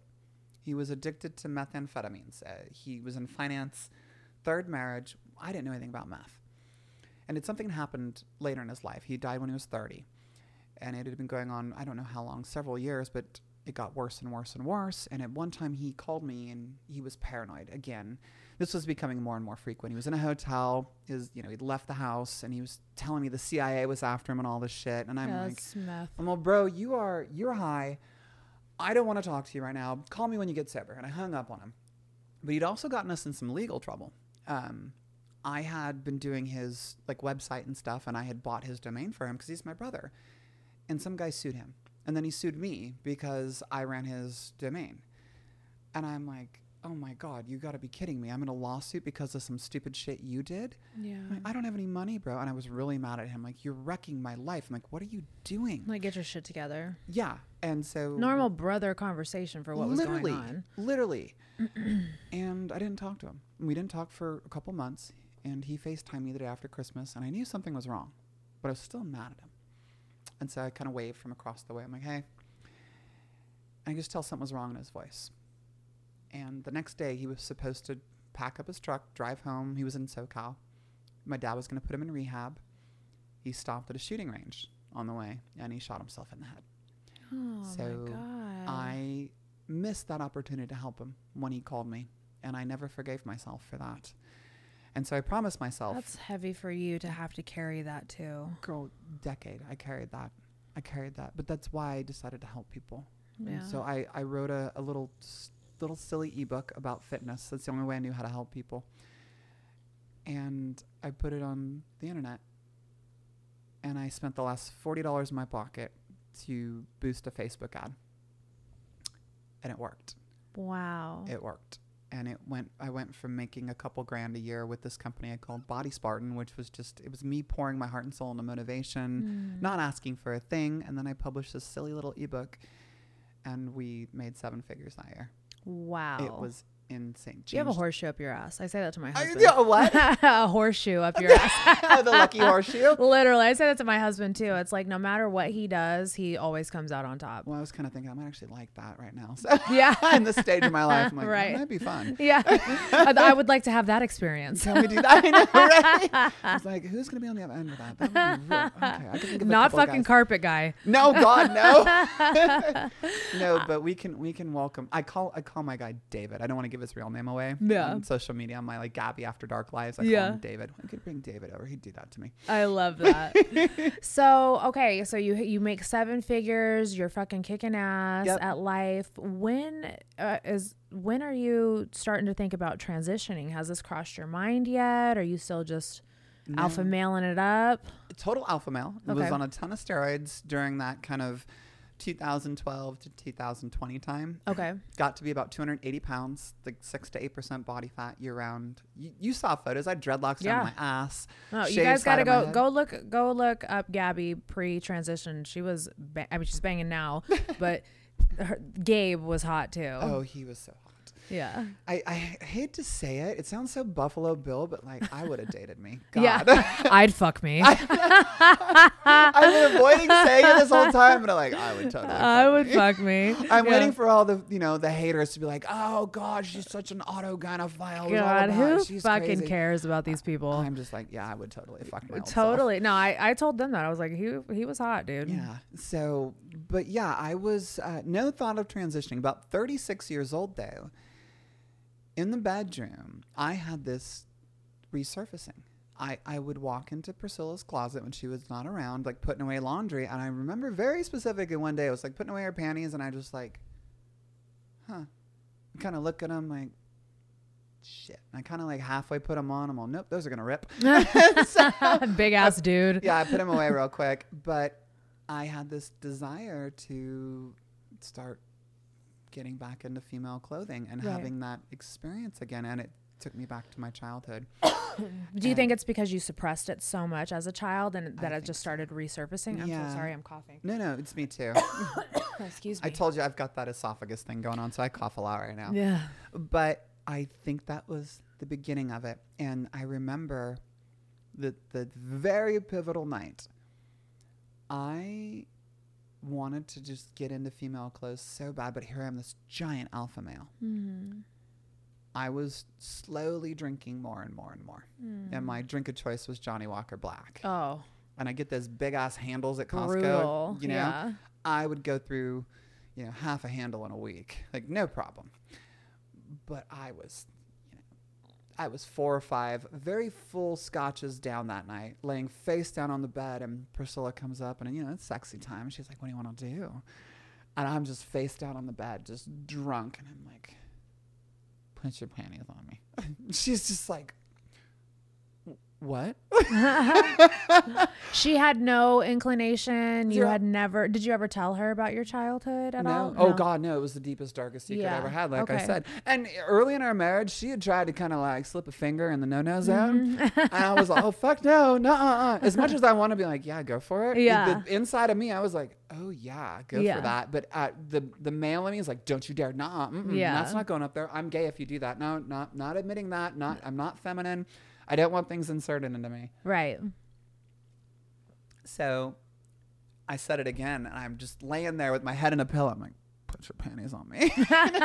Bitch. I'd fuck me. yeah. and I just remember her just like, I'm down for anything, let's go. And so there she did. And it was this bedroom thing. Yeah. And uh, the way I, I'm, I've got a much more level head now. I don't drink. Right. I, I stopped drinking almost two years ago. Good. I'm post heart surgery, and my heart does not like it when I drink. So it was a reason to stop. Absolutely. So I stopped drinking, but and hormones have leveled out quite a bit. I'm much more balanced than in the beginning. I can't. That's got. to We'll get into that, but that's got to be brutal.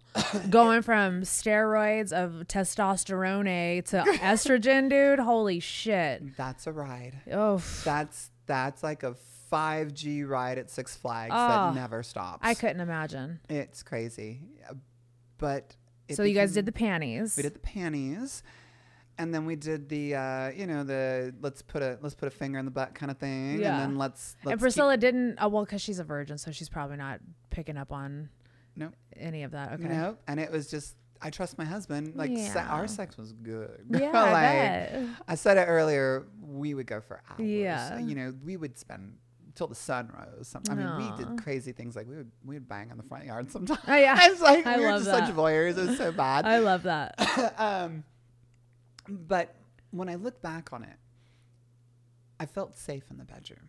And I, I really had to analyze what was going on. And I think the way I, I really thought about it, it was it was a safe zone. Because everybody's got a kink, right? Right.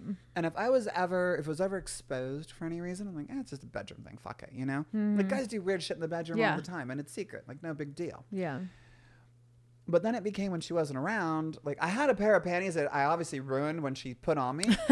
Those are mine, and she Yeah. put them in my drawer. She let you have them. She was like, "You can have them." I mean, they were stretched and ripped ten ways from Sunday. She's just like, "Well, I'm putting these back on. These will be for playtime." I'm like, "Okay, cool." Well, Aw. playtime, uh, you know, it evolved to when she wasn't around. What does it feel like when you would put on women's clothes? It was very well, and I have to caution. Be careful when I say this, Mm-hmm. because there are so many people that go, "It's a sexual fetish," and as a guy, there's like there's a lot of testosterone floating around, especially for a guy with, you know, a ton of testosterone and steroids in his system. But it was highly arousing, but also it was very comforting. Hmm.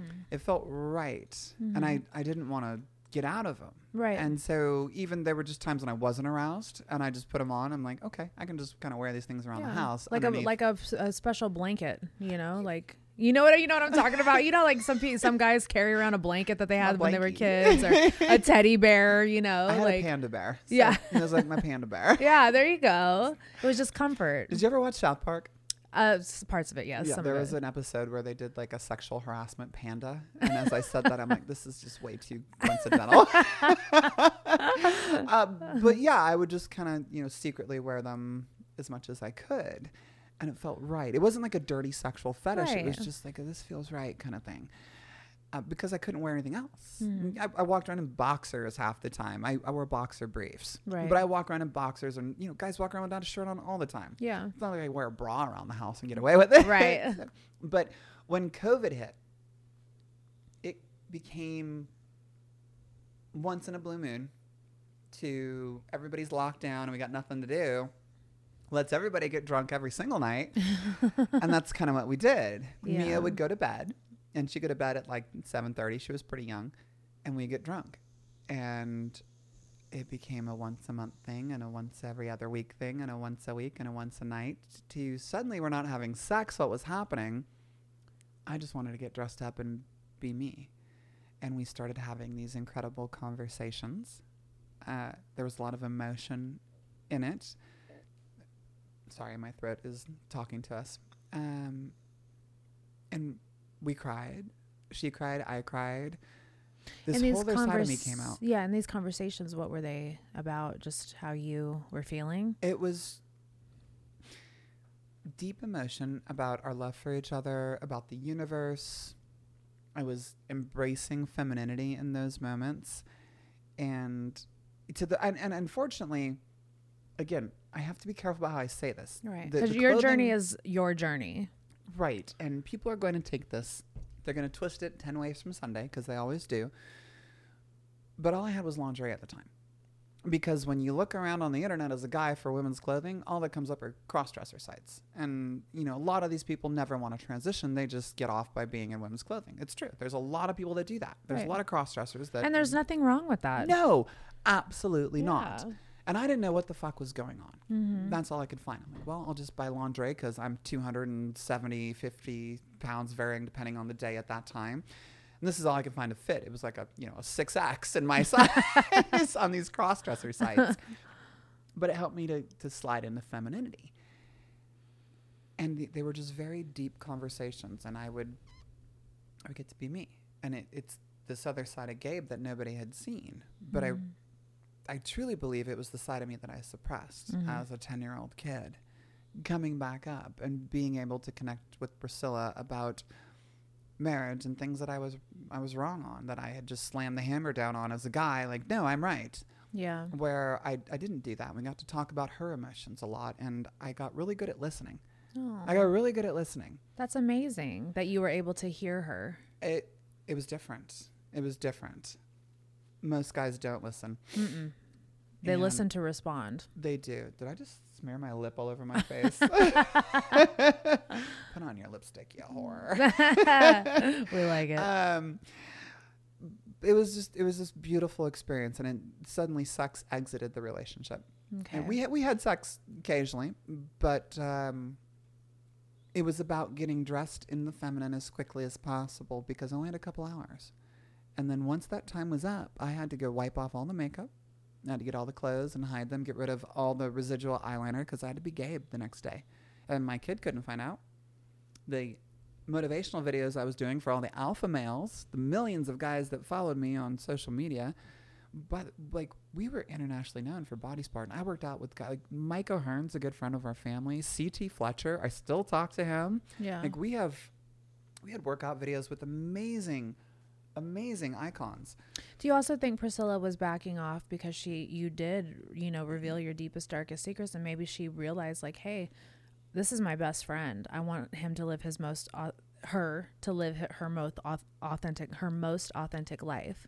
Sorry. It's, uh, a no, mouthful. uh, no, it's fine. Don't. It's hard when when we talk about me being gay. Right, right. It's I don't know I'm not like I said. I'm not a special snowflake. I'm always. It's confusing even for me. Do I call myself a guy back then or Right. not? Or I don't know. Yeah. Priscilla even. But I think like, what do I then do? was the I don't tran know. when, when it was starting to transition was she was realizing that you were Gabbi as Yeah. opposed to Gabe, so Yeah. she's letting you live your She was authentic. and it, there was a time when she came to me too. I just uh, Insider.com asked me to write an article about this, and it just got published two days ago. So I wrote I wrote an article because I people have asked me. Oh, you read it? Mhm. Yeah, and so then you'll be aware of what I'm going to say.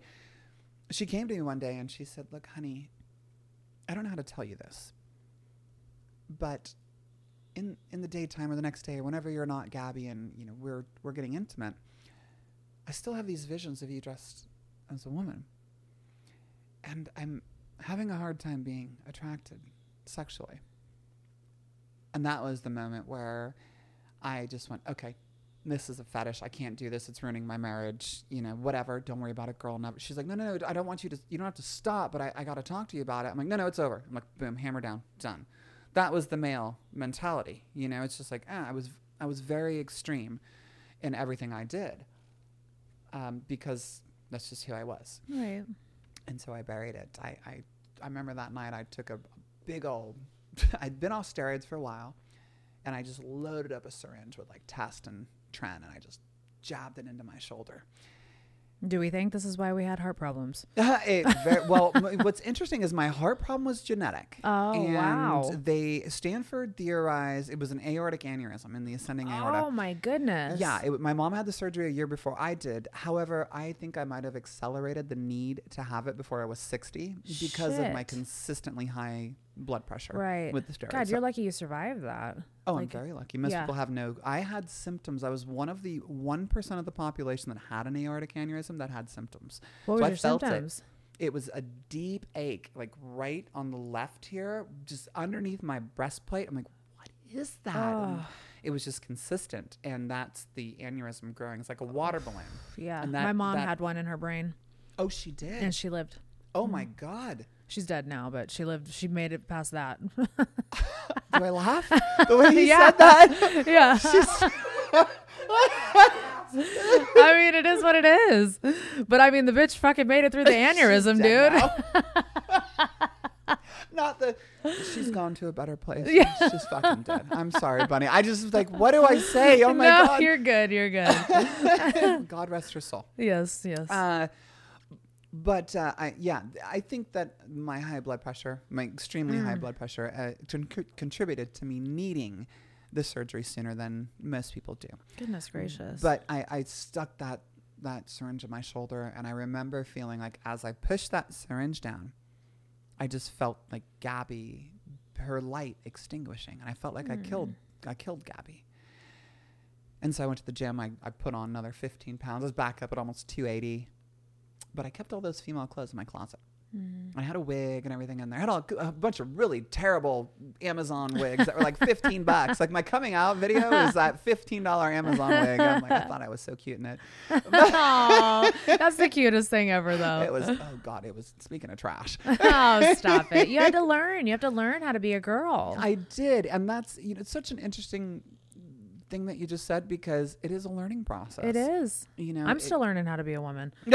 Shit. This is why I love you. This is absolutely why I'm I love serious. you. it's a never-ending fucking life lesson. Let me tell you. It it seems like it's gonna be that way for me too. You've you've got it down pretty good though. Uh, I have a lot to learn.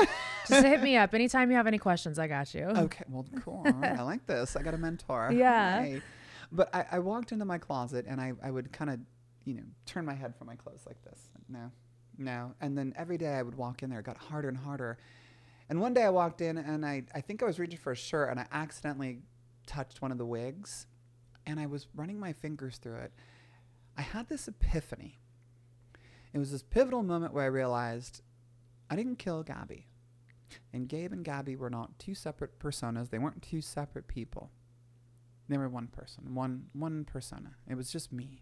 But it was the me I'd buried since childhood. Mm-hmm. And I, I couldn't bury it anymore. And that mm. was the moment I became suicidal. Mm. Because I, I, my wife, in- my opinion, Priscilla didn't want me to stop being me. I had just taken it the wrong way. And so in my head, I'm like, my wife doesn't want me to, to do this. I'm fucking 270 pounds right now. I'm well, you had shame. You had shame too. I had a ton of shame. Mhm. A ton of shame. Yeah. And I I went started to get very suicidal. Mm. I just wanted to be as low to the ground as possible. I, I couldn't understand it. I just wanted to lay on the ground and just like let the energy leave me. It was a month of this. Mm. Um, I went. I had visions of me putting my gun to my head and pulling the trigger. I could. I Mm. literally could feel the cold steel on my head. I Mm. and it scared me. It was very scary. But it was Mm. also at that moment. It was a very inviting release to the pain I was dealing with, the Yeah. emotional pain. Mm. So, yeah, It's brutal. Nobody uh, gets that unless you've been down that low. You know, it's hard, girl. it's very hard. It's, very very it's hard. scary. Um, Yeah. But yeah, but Priscilla, we had had a blowout argument one night. Our marriage was over before I started transitioning. It- Well, it she was, probably heartbroken. You know, the man that she fell in love with. You know, it's kind of like you're losing your so- not. I don't want to say soulmate because you guys are going to be, you know, partners in life no matter what. But on her end too, it was probably very like she wants to let you be you, but at the same time, she's losing her love of her life. She was. Yeah. And I don't think it was the reason the reason our marriage ended. It was a good catalyst. Mhm. We were rocky before. And it Oh, was gotcha. it was going to end before. We had hoped that moving to Texas would be a fresh start for us. But there was just no saving it. Mm, gotcha. But this was a good it was a good way to release each other in friendship. But we had had this drag him out, like knock him out argument the night before. She left, stayed at a friend's house, and she came back, and I was, I was convinced it was the that was the day I was going to die. I Mm. knew it. I knew if she she didn't come home and she was going to leave, she was going to take me, uh, which was good at that moment. And uh, by the end of the night, I'd be gone. Mm. Um, well, I haven't thought about that in a long time. Mm. Sorry. No, you're okay. Uh, it's very heavy. It's very deep, but it's real. It it's part of your story. It was interesting. I, I, I relived that moment for a second in those emotions, and that was hard. Uh, but she asked me if I wanted to talk. She came back. I said, sure. And she sat me down on the porch in our little kind of love seat on the porch. She said, I want to say what I want to say first. And she said all the things about our argument. And I looked at her and I said, You're right. I was wrong. Which was this massive red flag for her. She's like, Wait, Gabe's wrong at something? What's going on? You know, like a Scorpio being wrong? Never. me with all those planets. and think, what the fuck's going on? You know, and at that moment, she knew something was up. And so she came and sat alongside of me and she said, Do you have something you need to tell me? And it, girl, it took me, like, must take me five minutes to cough the words up. I just, I couldn't get them past, like, my larynx. I tried and it, they just would not come up. But she said, This is a safe place. You can tell me anything. I love you. And, and then I said, if, if I can't live my life as a woman, I don't want to be alive. And she looks at me and she she keeps her hand on me and she says, "Honey, I know. I love you, and we'll figure this out." And she Oh knew. my God. She knew before I did. She knew months before, and t- so much so that she had called her mom over the summer and said, "You may want to come out, bring the family." I don't know how long Gabe's going to be Gabe. Oh my He's going through kind of a thing. So, um, her family had flown out and seen me be- right before I started transitioning. So from that conversation is when you s- decided to start transitioning. That was the moment I was free. It was as if that heavy weight. Remember, I was telling you about that. Yeah.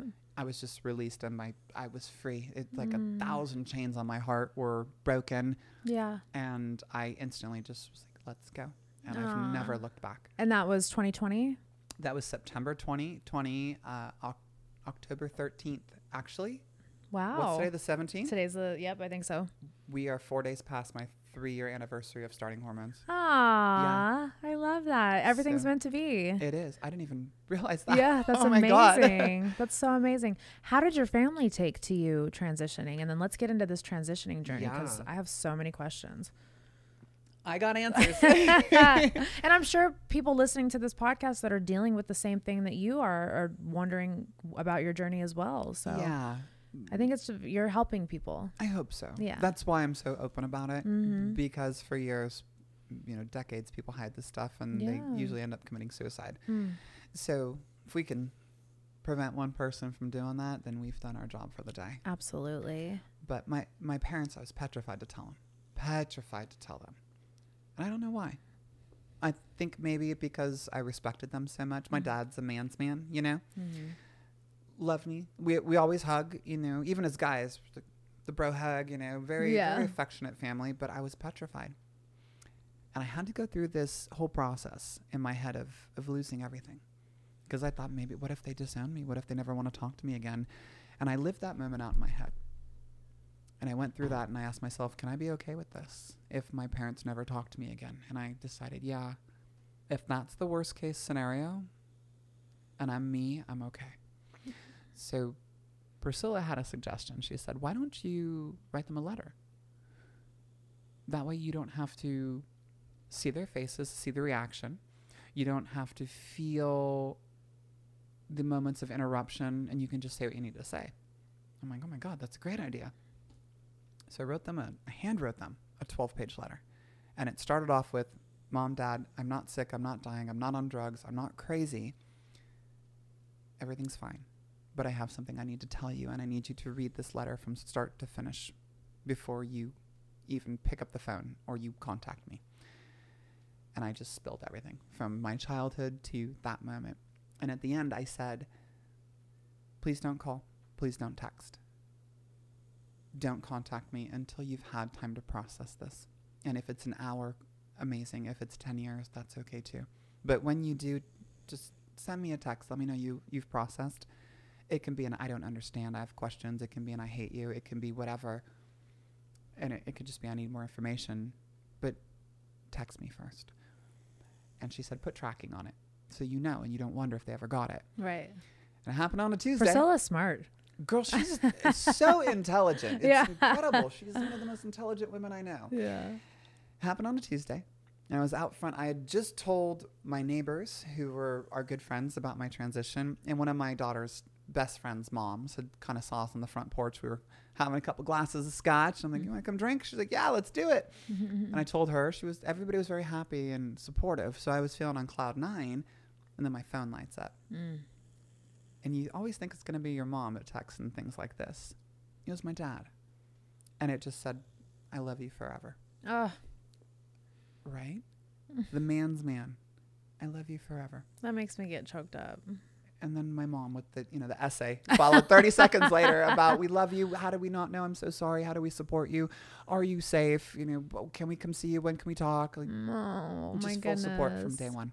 I love that. yeah, from day one. That's so amazing. I was I'm very lucky in that aspect. Yeah. It was just it was wonderful. And like I said, I see my folks all the time. I'm actually uh, I'm flying to Disneyland on my birthday, which is November 1st, and I'm Mm. flying my mom down to meet me there. Aw. So we're doing a mommy daughter Disney trip. my kiddo didn't want to go, believe it or not. She's afraid to fly. So Aw. I said, "Can I go with Gigi?" She goes, "Yeah, go. I'll stay here. No problem." I'm like, "Okay." Your daughter reminds me of our daughter. They have Yeah? like the same quirky personality and just yeah, no.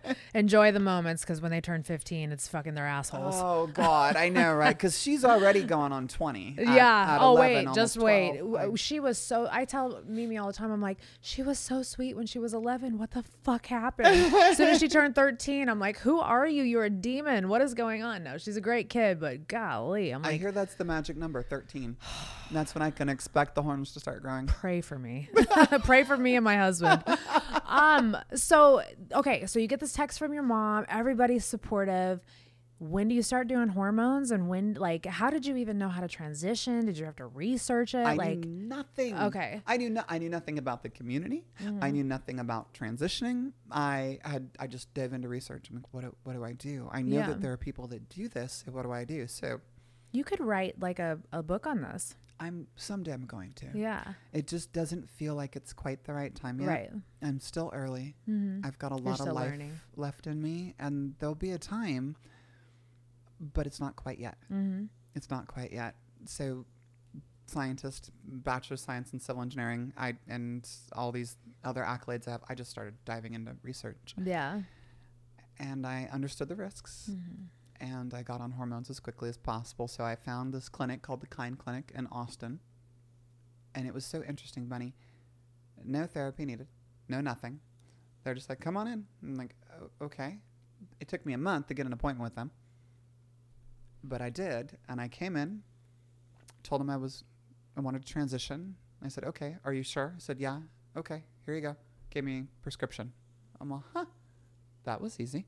So right? I would think that it would be a lot like you would have had a lot of red tape. You'd think. Right. That's crazy.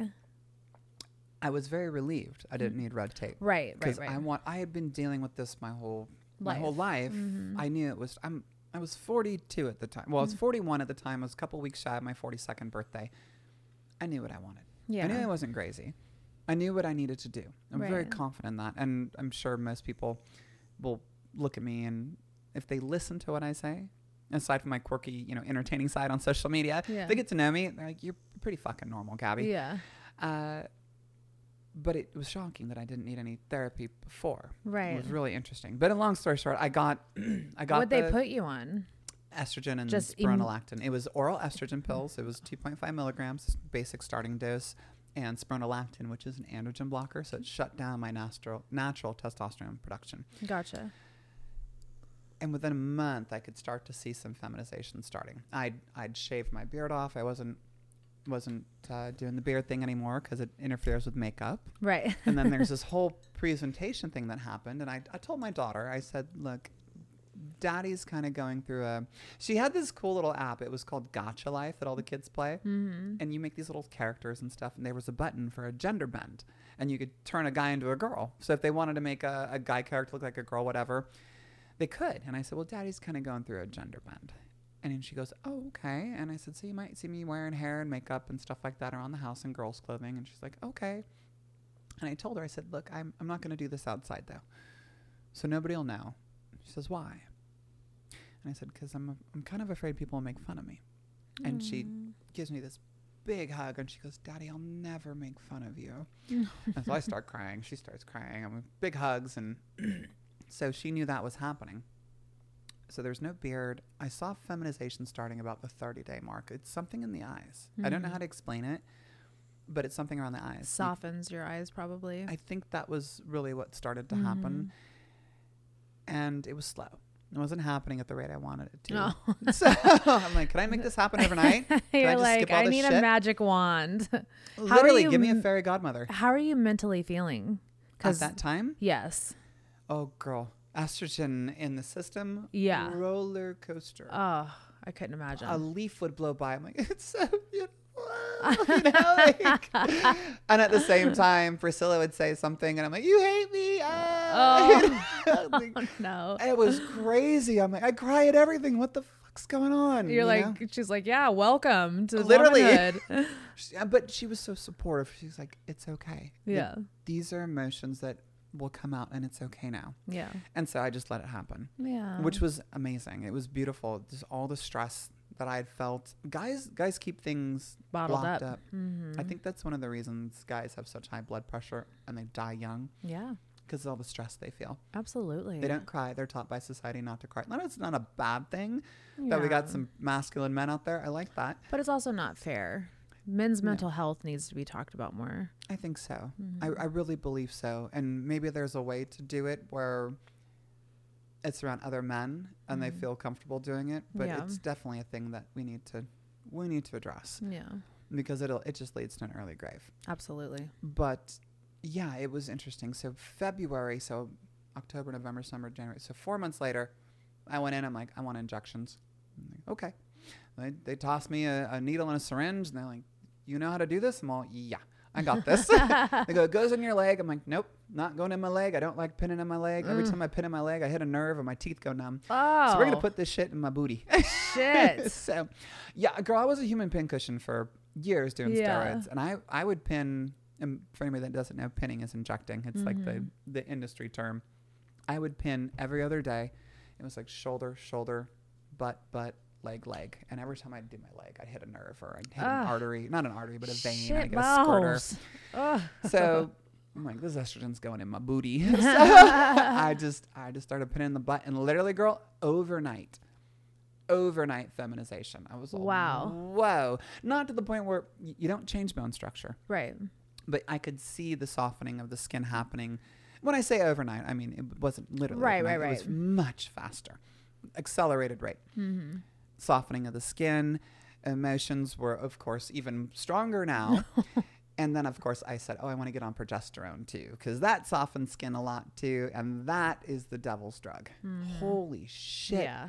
You poor women. Yeah. Progesterone sucks. Girl, at that spike when you start that menstrual cycle, Yep.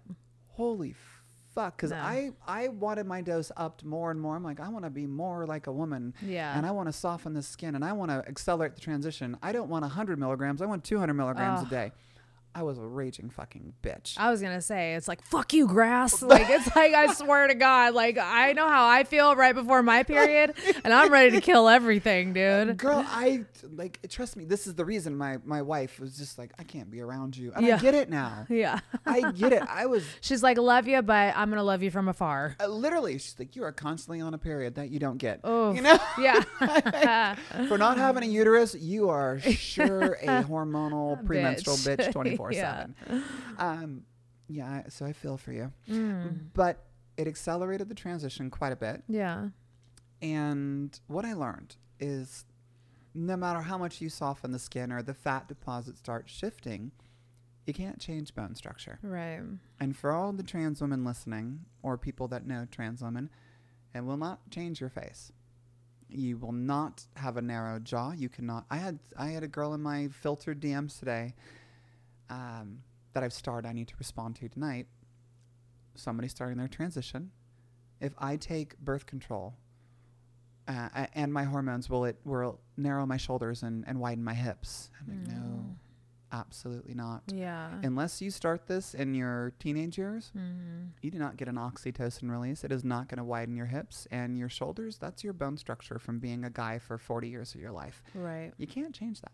Mm. And no matter how many hormones you inject, you, you can't change the size of your hands. I'm very aware. We talked about that earlier. Which I've been checking your hands out, and they're not that manly. Thanks. Every time you lift them up, I, am like, they're not that manly. I have short nails. I, Yeah. Oh, I went through a phase with nails, girl. Ugh, I thought that early in the transition, you want to, you have this need to integrate. You- Yeah. You, want to go live your life and be you. Right. And this is where the media picks up on everything, and they see girls early in the transition. And we got some, we got some weirdos in our community for sure. Yeah. Everybody does, but we're one. I mean, we got weirdos in our community too. So it's like they're everywhere. yeah. Um, but There's always a kid that shits in the pool. That's what I oh, say. God. so that's what I say. or in the shower. you Yeah. know. Oh And man. You're just, you're just Not the grating at that stomp waffle. the waffle stomp. the waffle stomp. I call it cheese grating. You call it the waffle Yeah. stomp. That's epic. but it's like you you want to integrate, and I remember thinking like if I had nails, I had the you got to work your way up, baby. I had like like Mimi's nails and your nail, girl. I had those. I Yeah. had those long ass things, and I kept thinking, you know, if I'm out in public, and I, I put my hands down at the cash register, they'll they'll know I'm a woman. They, they it'll help them understand I'm a woman. I'm like, what fucking delusional bubble was I living in? You know, I call it my bubble of disillusionment. Oh, Delulu. We love it. Delulu. I I just was in this bubble where if I got dressed up in female clothing in my transition early on and I had my nails and my makeup and it was COVID, so I had my mask on. They wouldn't see my wide, you know, Popeye jaw and I I looked and I saw my eyes in the mirror and I'd focus on this. I'm like, my eyes look feminine, that's good. And I'm wearing girl clothing and I got nails and I got heels on. Omitting the fact that I was six seven in heels, mm-hmm. I, I'm like, that that's girly. Okay, cool. and I remember this day, I, I Priscilla would go everywhere with me in the beginning as my crutch. And I needed to kind of go explore on my own. And I was feeling good. I'd gone a couple places on my own. And I walked into our mall. It was the Lakeline Mall. And I was on my own. I told her I was going to go just go walk around and try to find a coat. I think I went to like J.C. Penney. and there was this kiosk with the perfume and the cologne. And I walk in, you know, hair, makeup, mask, you know, little cami top. And I didn't have any breast forms at the time. I had no breasts. I had these little itty bitty breast buds. And I get to this, I pass this kiosk, and there's this guy there handing out perfume and cologne. And I just hear this, sir, sir, sir. And I'm, I'm just oblivious to it. And he's, he's like literally running me down. and he, and I kind of look over because it's getting loud. I'm like, huh? And he's like, sir, do you want some cologne?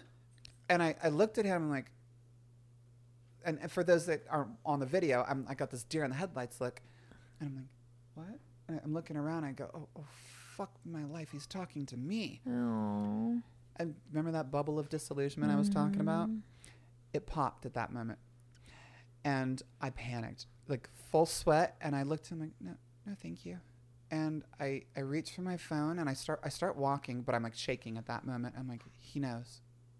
He knows. And then I look around and I look at people and I see people looking at me. I'm like, oh fuck, everybody knows. I'm like, Jesus Christ. And there was this moment of revelation, like the bubble was popped. I, I wasn't, f- it's not that I was trying to fool anybody. I was just trying to blend in, you know, Right. and be me. But I'm like, You're trying to be accepted. uh, ex- that's literally what it was. I just wanted to be accepted and just to feel some sense of normalcy as who I was hoping to be. And I realized it's a fucking sham. And I started walking. I didn't even know which direction I was walking. I was walking away from the exit door, unfortunately, and I didn't know what to do. And I picked up my phone and I called Priscilla. And it went to voicemail. She must have had it on Do Not Disturb with Mia. And I just kept talking to nobody.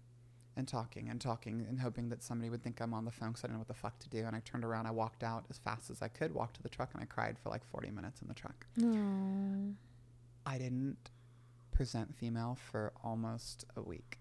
I didn't leave the house. I didn't do anything. I cried every day because there was the thousand mile journey being shown to me. And there I was again, this giant, I was probably 220, 230 at the time, trying, desperately trying to lose muscle mass. And I've been called out. And I'm like, there's no way. I will never finish this journey. I will never, it's not possible. And it And this is about a year into your journey. Mm, when was this? Let's see. Not quite a year. Mm-hmm. I didn't have my breast implants yet. It was probably March. Mm-hmm. March. It was. I think it was after I came out. Oh no, it was before I came out. So, girl, it was November, December. It was probably December or January. It was before I came out to the world on extra Yeah. TV. So, I was in the shower one day. It was probably a week later. And I still had a mirror in there because I had to shave my face back then. I wasn't done with electrolysis and laser. And I was in the shower and I was crying. And I looked in that silly little $10 mirror. It was suction cupped to the, the glass. And I had my hand on my heart because my heart was hurting. Not physically, but emotionally. And I looked in my eyes and I, I just, for some reason, I just said, I love me. And there was a big pause and I looked into my own soul. The eyes are the window to the soul. Mm-hmm. And I said it again. I said, I love me. And then I said it again and again and again and again until I believed it. Mm-hmm. And it was that moment. I didn't care what I looked like. I didn't give a shit what the world thought at that moment. I'm like, I'm okay. I love me for me. I'm a great human. I'm a wonderful parent. I love me. I'm okay with this. And I've never looked back since then. It's amazing. I love that. Just that moment of being able to have those affirmations to yourself. And oh, Mimi's over here crying. Mimi is over Sorry, here Mimi. bawling her eyes out. Just to be able to have that, I don't even know the word, just to be able to look at yourself, have those affirmations and confirmations to yourself, and just say, you know what, I'm going to embrace me in every form, shape, no matter who sees me as this or not. This Right. is me, motherfuckers. Yeah.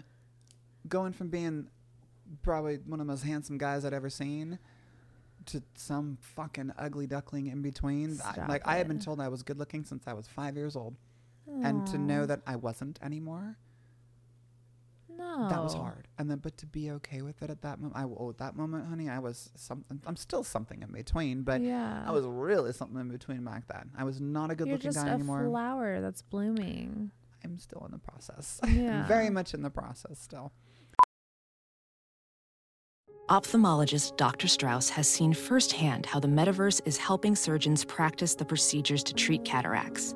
Cataracts are the primary cause of avoidable blindness. He works with a virtual reality training platform developed by Fundamental VR and Orbis International to help surgeons develop the muscle memory they need. The result? More confident, capable surgeons. And even more importantly, Patients who can see. explore more stories like Dr. Strauss's at meta.com slash metaverse impact. Uh, so that was a very pivotal moment for me. It was it was the life changing moment right there. It's a beautiful moment. And thank you for sharing that with us. Yeah. I really, really like, I'm sure people at home are going to just love that because people need to hear that, you know? That's important. Did the estrogen make your boobs grow a little bit? It did. I Okay. actually I had um, gynecomastia from a kid. Okay. It was interesting. I hated it growing up as a Mm. guy. Like I so I always wore dark shirts because you could see like my swollen nipples my whole life. Gotcha. I hated it as a guy. Right. And I think back on it now. I'm all, huh. Now you can And- use it to your advantage. And, well, yeah, but I look at my child and I'm like, huh, that's interesting. Why did I get gynecomastia naturally before steroids? right. I'm like, I was growing breasts at, a, at 13 years old for some Mhm. unknown reason. Mm.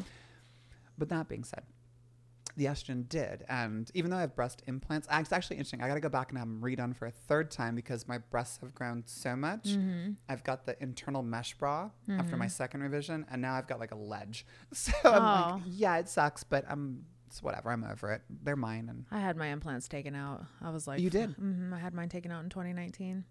because Um, they were giving me. I don't want to say I had BII. Um, I had a lot of the symptoms of breast implant Oh. illness, but I mean, I just had went through a phase where my anxiety was so bad. My body just didn't feel right. I had scar tissue that was um, coming up underneath my left breast so much that my left breast was like this big, and my they were Oh, so like lopsided. contraction.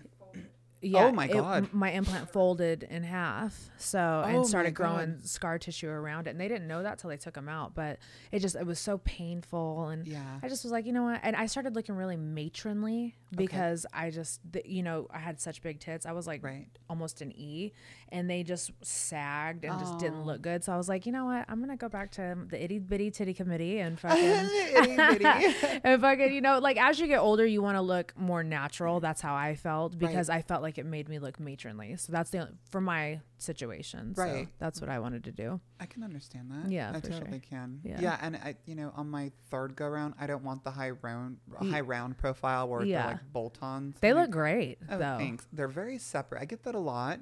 They're very separated, but it's because when my surgeon took his scalpel and cut me from here to here to save my life for my heart surgery, Mm. it severed all my pec muscles. Mm. And so mo- most women that have open heart surgery have the same problem. My mom is so self-conscious. She's like, my boobs just go to the side, and I hate Aw.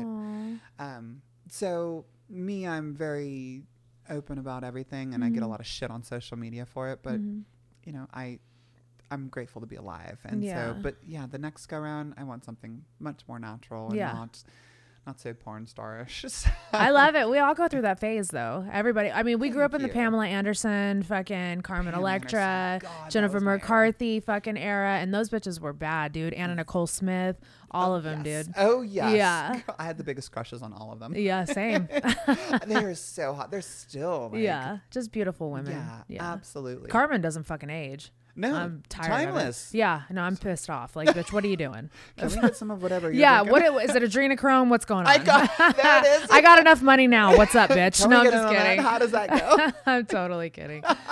I love the fact that you even mentioned that. That's so funny. yeah, well, everybody accuses me and my husband of being in the Illuminati anyways, so might as well just fuel the fire. I've gotten that. I, I had a sty in this eye, so I had some makeup done by somebody, and I think the brush had something on it. Oh, that's the worst. I, I still have like I have a little one here that I just bury with concealer. I've been fighting it for four months, but I had to have this eyelid flipped over and they had to cut it out. Mm. I had a bruised eye. Damn. Social media's like, oh my god, she's in the Illuminati.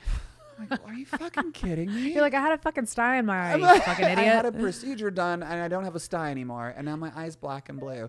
Like, oh, you're in the black eye club. Like, People fucking think anything, dude. Speaking of procedures, what have you had done to feminize a little bit more? Okay. So, when do you start deciding to get those? You got your boobs done. Yep. That was May 2021. So I came out to the world. I had to get in front of the narrative. Because if somebody, I mean, my tattoos, they're not common. Right. I, have got a big phoenix and dragon on my arm. Right. You know, it, everybody knew Gabe's tattoos. Right. Somebody called me out. I was screwed. I'd never be able to tell my story from my perspective. So I got in Mhm. front of it, came out to the world on Extra TV in February 2021. And then it just snowballed from there in a good way. Right. So it was my decision at that point. I wanted to get my breasts done because I had these little itty bitties, and I'm like, well, breasts are female. I need those. you know? Yeah. and again, I have to be careful how I say this, but I'm letting you go through the, the thought process that I had at the time, which is Of your important. journey, Mhm. yes. Which you're allowed to do. And I think it's a common journey too because I do coach some trans women. Ninety nine percent of my my fitness and nutrition clients are biological females, Mhm. but I coach some trans women from time to time. And what I hear the most early in the transition, it's like, I want to get my breasts. I want to get my breasts, and that's I think the the male perspective, the male part of us, is like that's one of the most feminine aspects of a woman are the breasts. And so I think as a transitioning woman, we liken that to femininity. But looking back, I would have done facial surgery first. If I could do it again, I would have done facial surgery first. Yeah. Because it solved it it it, it helped the dysphoria in the beginning. What does facial surgery consist of? Oh, girl, it, it can range. Mine, I did everything all at once, and Right. from what I what I heard, and I'm glad I did it. You only do it once. You don't got to go back for a thousand surgeries. A lot of girls will get their nails done, and then they'll do these other things slowly. Knock me out, do me once. Yeah. and like it was major surgery. So Oof. I had two breast augmentations because my breast dropped so much the first time. So I was running, I lost so much muscle mass. There was Mm. no way to anticipate it. So December, I went back and had them done again. I'd had a hair transplant December 2020. So I wouldn't be bald anymore. I got to do one more because all the surgeries, the anesthesia, my hair hair's fallen out Mm. again. Um, but facial surgery, literally, they cut me from back here. It was Dr. Peter Raphael in Plano, Texas. He's amazing, by the way. He cut me like imagine. Remember the movie Face Off with John Travolta and Nick Yeah. Cage? Just think of that moment when they peel the face down. Ugh. So that behind the ear to behind the ear, they cut you right across your forehead in the hairline. Mm-hmm. And then he did a type three brow shave on me because my brow bump as a guy, it was huge. Girls don't have a brow bump. Like Right. some girls have a little one, but guys, when testosterone hits the system, you get a brow bump. And he had to cut mine off. So he cut my entire uh, brow off, put it on a bench, shaved it down flat, Wow. stuck it back on me, and I don't know, plates or something. Is it, is it crazy how fucking plastic surgery is so barbaric? it is it's very barbaric but it's so precise at Oh, I love it. like I love it. it's a skill this is we'll i'll talk about remind me to talk about the skill and insurance and things like that Yeah. because i paid for all my po- my surgeries out of pocket and there is a reason Yeah. Then uh, cheek implants went in they gave me the higher cheekbones because Mhm. guys don't have naturally high cheekbones nose revision i had a, I had a rhinoplasty and then he cut a portion out of my chin he took the bone out from underneath my teeth and hair and then he squished my chin together to give me the v line Wow. trachea shave to get rid of the adam's apple which now i've had Get three all this at once? yeah, that was all at once, and then a hairline advancement. So he pulled, me, scalped me to say the least. Yeah. And uh, like he takes a laser and he pulls the scalp back, and then he cuts off a, a section of uh, forehead at the front, and he just pulls that hair forward to to get rid of the receding hairline. The guy's receding shit. hairline. Yeah. Uh, and then he stitches you back up and like Sends you home to heal. yeah. fun." Yeah. so- happy healing. Well, girl, I was on Dilaudid. Oh, I bet. For the next several days. It's that bad. I have no recollection of the first week. Oh, I I'm I sure. flashes. I can't tell you the one thing I have. You go with the night nurse. They send you to a recovery facility. And you can't see, you can see family the moment you come out, but then they take you to recovery facility. You're there with the nurse on your IVs and stuff. Yeah. I woke up in the middle of the night and my eyes are swollen shut. Mm. I woke up in the middle of the night, eyes swollen shut, no idea where I'm at. I thought I missed my surgery. Oh. And a friend of mine, Bella, was with me, and my mom was there. Not at the night nurse, but that's who was going with me to go into surgery. Yeah. And I'm scrambling around for my phone. I'm like, Bella, I missed my, my alarm didn't go off. And I stood up and I bolt for the door. Oh. I had the catheter in still. Oh no. Girl, that thing Oh. yanked me like a choke chain. Oh shit. My she stick, I thought, I'm Ah. like, I want gender reassignment surgery, but this is not the way. Oh, fuck. God, catheters are no joke either, oh, dude. girl, it, it tugged. I'm like, oh, Dude. God, what is that? Oh. So uh, yeah, my night nurse is like, Gabbi, what the fuck are you doing? Oh my god. and then I don't remember anything after that. I, I'm sure I went back to bed, but that's Yeah. the, that's the glimpse of what I had going on. Damn Um, it. But I, I had that done. I went back and I had my nose. I still need to have redone a third time. Unfortunately, I went back a second I think time. it's so perfect. Even your side profile is Thank beautiful. you. I maybe I'm just dysphoric Let me see, about turn. it. I think it's the it's the hanging columella. I want that zzz, and that's what I had told Peter in the first place, my, my surgeon. I think it looks great. Thank you. It gives you character too. Then I hear that a lot, and I think I'll just keep it then. Yeah. but I had my nose broken in Turkey when I was in Mm. WWE, and it collapsed all the cartilage on the Mm. side, so I can't breathe out of the side. And when I got, I had a face and a neck lift in December last year. 'cause Oh, I had can't wait to get a face and a neck lift. That's next on my list. I got it. I got to send you to a guy. It's not my surgeon did a great job, but I discovered the vertical facelift Yep. afterwards. I have a Dr. Narim does them, and that's who I want to go to. Wait, what's his name? Dr. Narim. That might be the same guy I was yeah. looking at. Yeah, he's amazing. The vertical facelift is the way to go. I had the Mhm. old school facelift. Yeah. Which I had lost so much weight I'm I'm 100. It was 190. Your face looks tight though. It's because of the facelift. Okay. yeah, I was like, your I face had looks tight. six or seven rolls here of just. I, it was horrendous, girl. Of all this loose skin from losing all my weight. Mm. So I did that December, and I got another nose revision. But unfortunately, we pulled the splints out uh, a week later. It was too early, and by the Mm. time I drove home that day, three hours later, it had collapsed again. Oh no. So I have to go back in. I, I haven't been able to breathe out of this side since 2011. wow. But I had my voice done in May of this year. How do they do the voice? There's two methods. Dr. Toby Mayer did my voice, and the reason I went with him is because you can talk the same day. Wow. Yeah.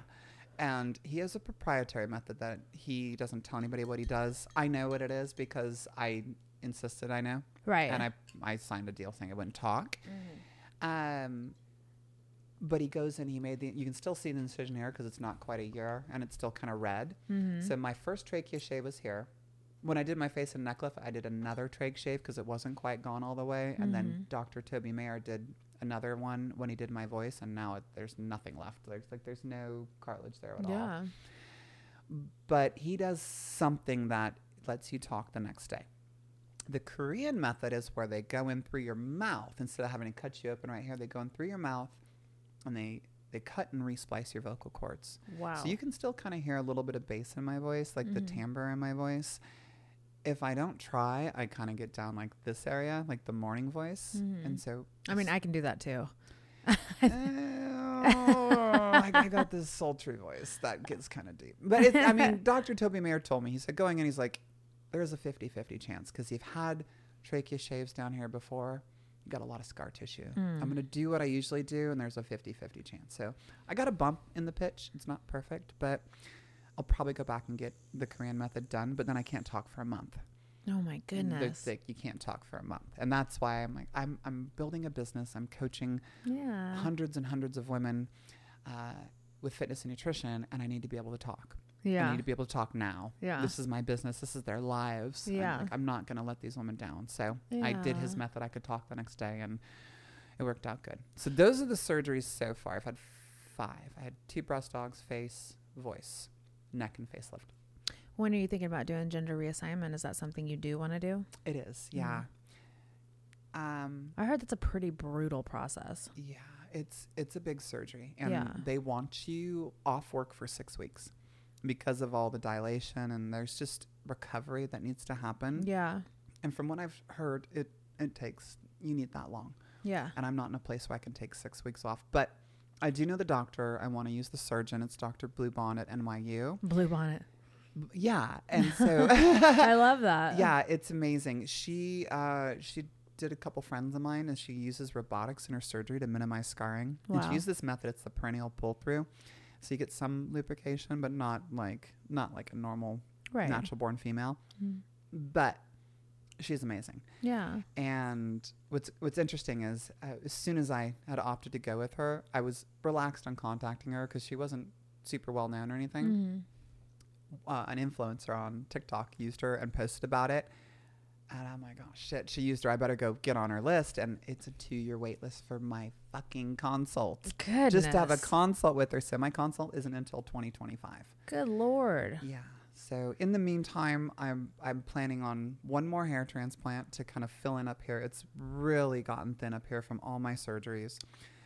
And then I have to, for me to feel comfortable in my skin, I I need to get a fat transfer. I don't want a Kim Kardashian ass, Mhm. But I need the proportions to be more natural. Right. I've got a narrow pelvis. That's everybody born a male is gonna have that. Yeah, I've for got sure. wide shoulders, and I wear a shapewear. So like I've got hip pads on. It makes me feel. b- And gr- what's interesting, the way I get treated, when I wear a little tiny hip pad on each, like the little shapewear, Yeah. I get treated so much different. It's crazy, right? Stupid. like how different I get treated. It's m- people are much more inviting, much more inviting. That's and so so sad. if I can just mimic the shapewear I have on right now, I'd be happy. But in order to do that, I still have some muscle mass to lose. So I'm very, I'm as lean as I can be, but I, I'm trying to get down to like the 180s. Right. And then I, you know, the process. I got to pack on like 40 pounds of fat. Yeah. So, So get it sucked out of you. Yeah. yeah, and so it's a process where I'm still losing muscle in, Mm. in this in this game right now. It's, It's not a definitely game. It's been a it's a journey. Definitely been a journey for you and I think and I hope what anybody can take one of the things that somebody can take away from this beautiful podcast that we've done is be kind to people because you never know where they are in their journey. Yeah. Like that's so important, you know. Just smiling at somebody and saying you're beautiful could have like really changed your trajectory in that day that you had in the mall instead Oh, of that yeah. dude running up to you calling saying sir sir sir Yeah. if he would have said ma'am can you imagine how you would have felt Oh, completely. And not that I expect anyone to ever do that because they're going to see what they're going to see. Yeah. And it's a confusing world as it is. Yeah. You know, we don't know what pronouns to use half the time but with people and it it's it's hard. But just like you said a smile. Mhm. Girl that that changed lives. Yeah. You know, somebody I, I would smile at somebody and when then they'd smile back not being fearful of me because I didn't know what the hell I was or what I was Mm. doing. It changed everything. yeah i love that It's a good world out there when we want it to be. yeah for sure well let's talk about what you do and where people can sign up to get Yep. work by you and stuff like that Absolutely. Yeah. So I do online fitness and nutrition coaching. I've got an entire team of coaches underneath me. It's my business. I'm the owner. I have coached 1,500 people to success in the last 13 years. With, go ahead. no sorry No, no. that was my add i was thinking but go ahead and finish uh, the, the crazy part, like I said earlier, is 99% of my clients are biological females. Yeah. It's incredible. I was gonna say you actually said something the other day. You were on a live, and I was kind of eavesdropping in just to kind of get a feel for you. And um, right now, I have been working with a, an online coach for the past two and a half years. T Miller Fit, shout out, love you. She has done wonders for my body. But you said something the other day that I, fa- I that was profound, and you were like, you don't need tons and you don't need a i think it was last night you said you don't need um a gram of protein per pound No. that that's and that was like music to my ears because I, my body has a hard you, you time do like 130 grams a day. yes and i'm like i'm over it like Mhm. i don't and i don't the high carb thing i don't like doing it either like i feel so much better when i'm fasting and like Same. doing a keto type thing you Same, know like yeah. and so when you said that i was like maybe i need to talk to Gabbi it's it's so interesting. Yeah. So uh, high protein diets in every case lead to CKD, which is chronic kidney yes disease. that's what you said Yeah, and so there's this myth floating around that you need a gram of protein per pound of body weight. Yeah. and so you you know I got a girl that's your height and I got somebody that weighs 200 pounds. That's a lot of protein to shove down your throat. dude it's so much the, sh- the amount of food i have to eat every fucking day What what an asinine thought when we look at why why would we do that? And so it's not your fault. It's, Right. it's this bro science that's floating around. It's influencers who are certified personal trainers or not certified personal trainers spreading things they heard. And this is where you know, the scientist in me comes out because I put my nose in published medical data for close to an hour every day. Yeah. I do a ton of research because my clients expect certainty. That's this is the reason I've coached so many clients to success. And what we find is it's more about your lean body mass. Mhm. So you got a percentage of body fat on you, and you got a percentage of muscle mass. It's more about the lean body, the lean muscle mass that's on you that you need to support with protein. Protein's critical for so many functions in the body. yeah Carbohydrates are not. right Even though you're going to hear people say, "Well, glucose is important." I mean, it, it plays a role. Yeah. Your body burns uh, your body burns er- energy in, in three stages. At first, it goes for sugars, which is glucose. Then it goes to glycogen, which is your store in your liver, and then it goes to fats, and it goes to ketones after that. And so once the glucose and the glycogen is out of your system, you go to ketones, which are exponentially more efficient at energy, which is why you feel better when you do keto. what isn't that like autophagy isn't that what they call it Yeah, and actually, it, I say this a lot. it's, it, the correct pronunciation is autophagy. autophagy okay Yeah. i didn't know Everybody says autophagy. Yeah. And it's not like said, it's not your fault. Yeah. Um, but it's because people say autophagy, it's actually autophagy. Yeah. And that's a that's a phenomenon. It's incredible. When you get Mm-hmm. to it can start in the 16 hour mark. More than likely, it'll take a day or two to see true autophagy. Now you got me saying it. true autophagy. But it's what what happens. We get these things called folded proteins right and it's think of it as uh, corrupt computer code in your cells in the mitochondria and those folded proteins basically explode in autophagy and it makes room for brand new proteins to come fill in that corrupt where that corrupt code was it's like a defragmentation process on a hard drive Yeah. and there's oh look we can just put that fresh protein there that fresh protein there and the body starts to heal itself Wow. from incredible Mhm. things like autoimmune diseases funguses bacteria floating around in your system. Absolutely. So I do. I live in a 16-8 window, and recently I've actually been experimenting with OMAD, one meal a day. Mhm, yeah. which I love. The warrior diet. Literally, and uh, Mhm. when you look at the data over the last 10 years, that is what's been proven to work. It's OMAD and 16-8. I That's love the- the- 16-8. That's what I try to do. Girl, it's amazing. Mhm. Uh, and if you're doing keto in the process, you don't have hunger cravings Yeah. the way that you would if you're eating carbohydrates. Mhm. It releases ghrelin, a hunger hormone, into your system. Mhm. Every time you have carbs and sugars, you, when you're as soon as your stomach empties, you're hungry. Yeah. And so when you're in keto, you don't get that. It's a Mm-mm. very small amount of ghrelin released into the system. Yeah. So my clients, less than 50% of my clients do keto. I always leave it up to you to Mm-hmm. decide what you want to do because if it doesn't align with you or you're not uh, you're not mentally aligned with it, there is this incredible phenomenon called the placebo effect. Mhm. The nocebo effect is the opposite. So you you don't want to do something, you've got a, a disposition towards it. It's not going to work well for you. The brain will release hormones and chemicals to um, to basically slow your process down. Mm. But uh, yeah, I've again, less than half my clients do keto, and I, I've got this team I built underneath me. A lot of master's degree degrees on my team, PhDs on my team. Uh, I have the the director of public health from a specific state on my team.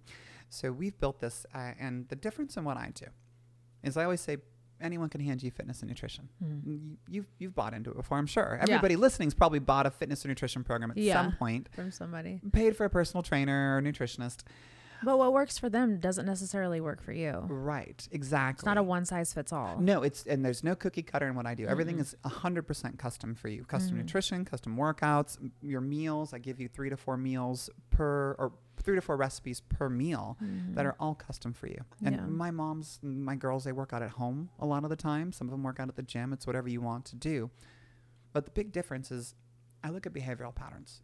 I've been studying behavioral patterns for over a decade. And when I hand you something that's got good science in it, and a lot of people will do that. Like I said, you've bought these programs before. Mhm. Why do we start and get to the goal and then rebound? Right. Or why do we start and then life gets in the way? Or life, I hear this a lot life gets chaotic. Right. It's behavioral patterns. Mhm. It's not that the science is bad, it's that we have these loops that we get into and we can't see them half the time. Yeah. Because our heads are in the weed with, with life. You know, our, we're head down trying to grind. We don't realize that there are these cyclical, these strong neural pathways. And so when I do, I have a, a course I created called BPM. It's behavioral pattern modification. Every one of my clients goes through it. They work with me, and I basically create these new positive neural pathways to replace these old behavioral patterns with new positive behavioral patterns. Mhm. And that's why they're so damn successful with what Yeah. they do. No, that shit works. I have a um a, a therapist named Glenn who does that, and that's Hi, how Glenn. he. Yeah, Glenn's amazing. If you ever want to talk to him, you can. He does uh FaceTimes and stuff like that, but he reprograms your brain within the neural pathways. Oh, and I stuff love like that. that. Yeah, no, he's amazing. Oh, I'd love to Yeah. talk to him. Oh, Glenn's. I'm a sponge when it comes to that stuff. Oh, tell he's me more. fucking. Tell me more. dude, he's written a few books. Like he's amazing. Oh, how He'll be coming on the podcast soon. Oh, I'm definitely listening to that one yeah, for sure. no, he's great.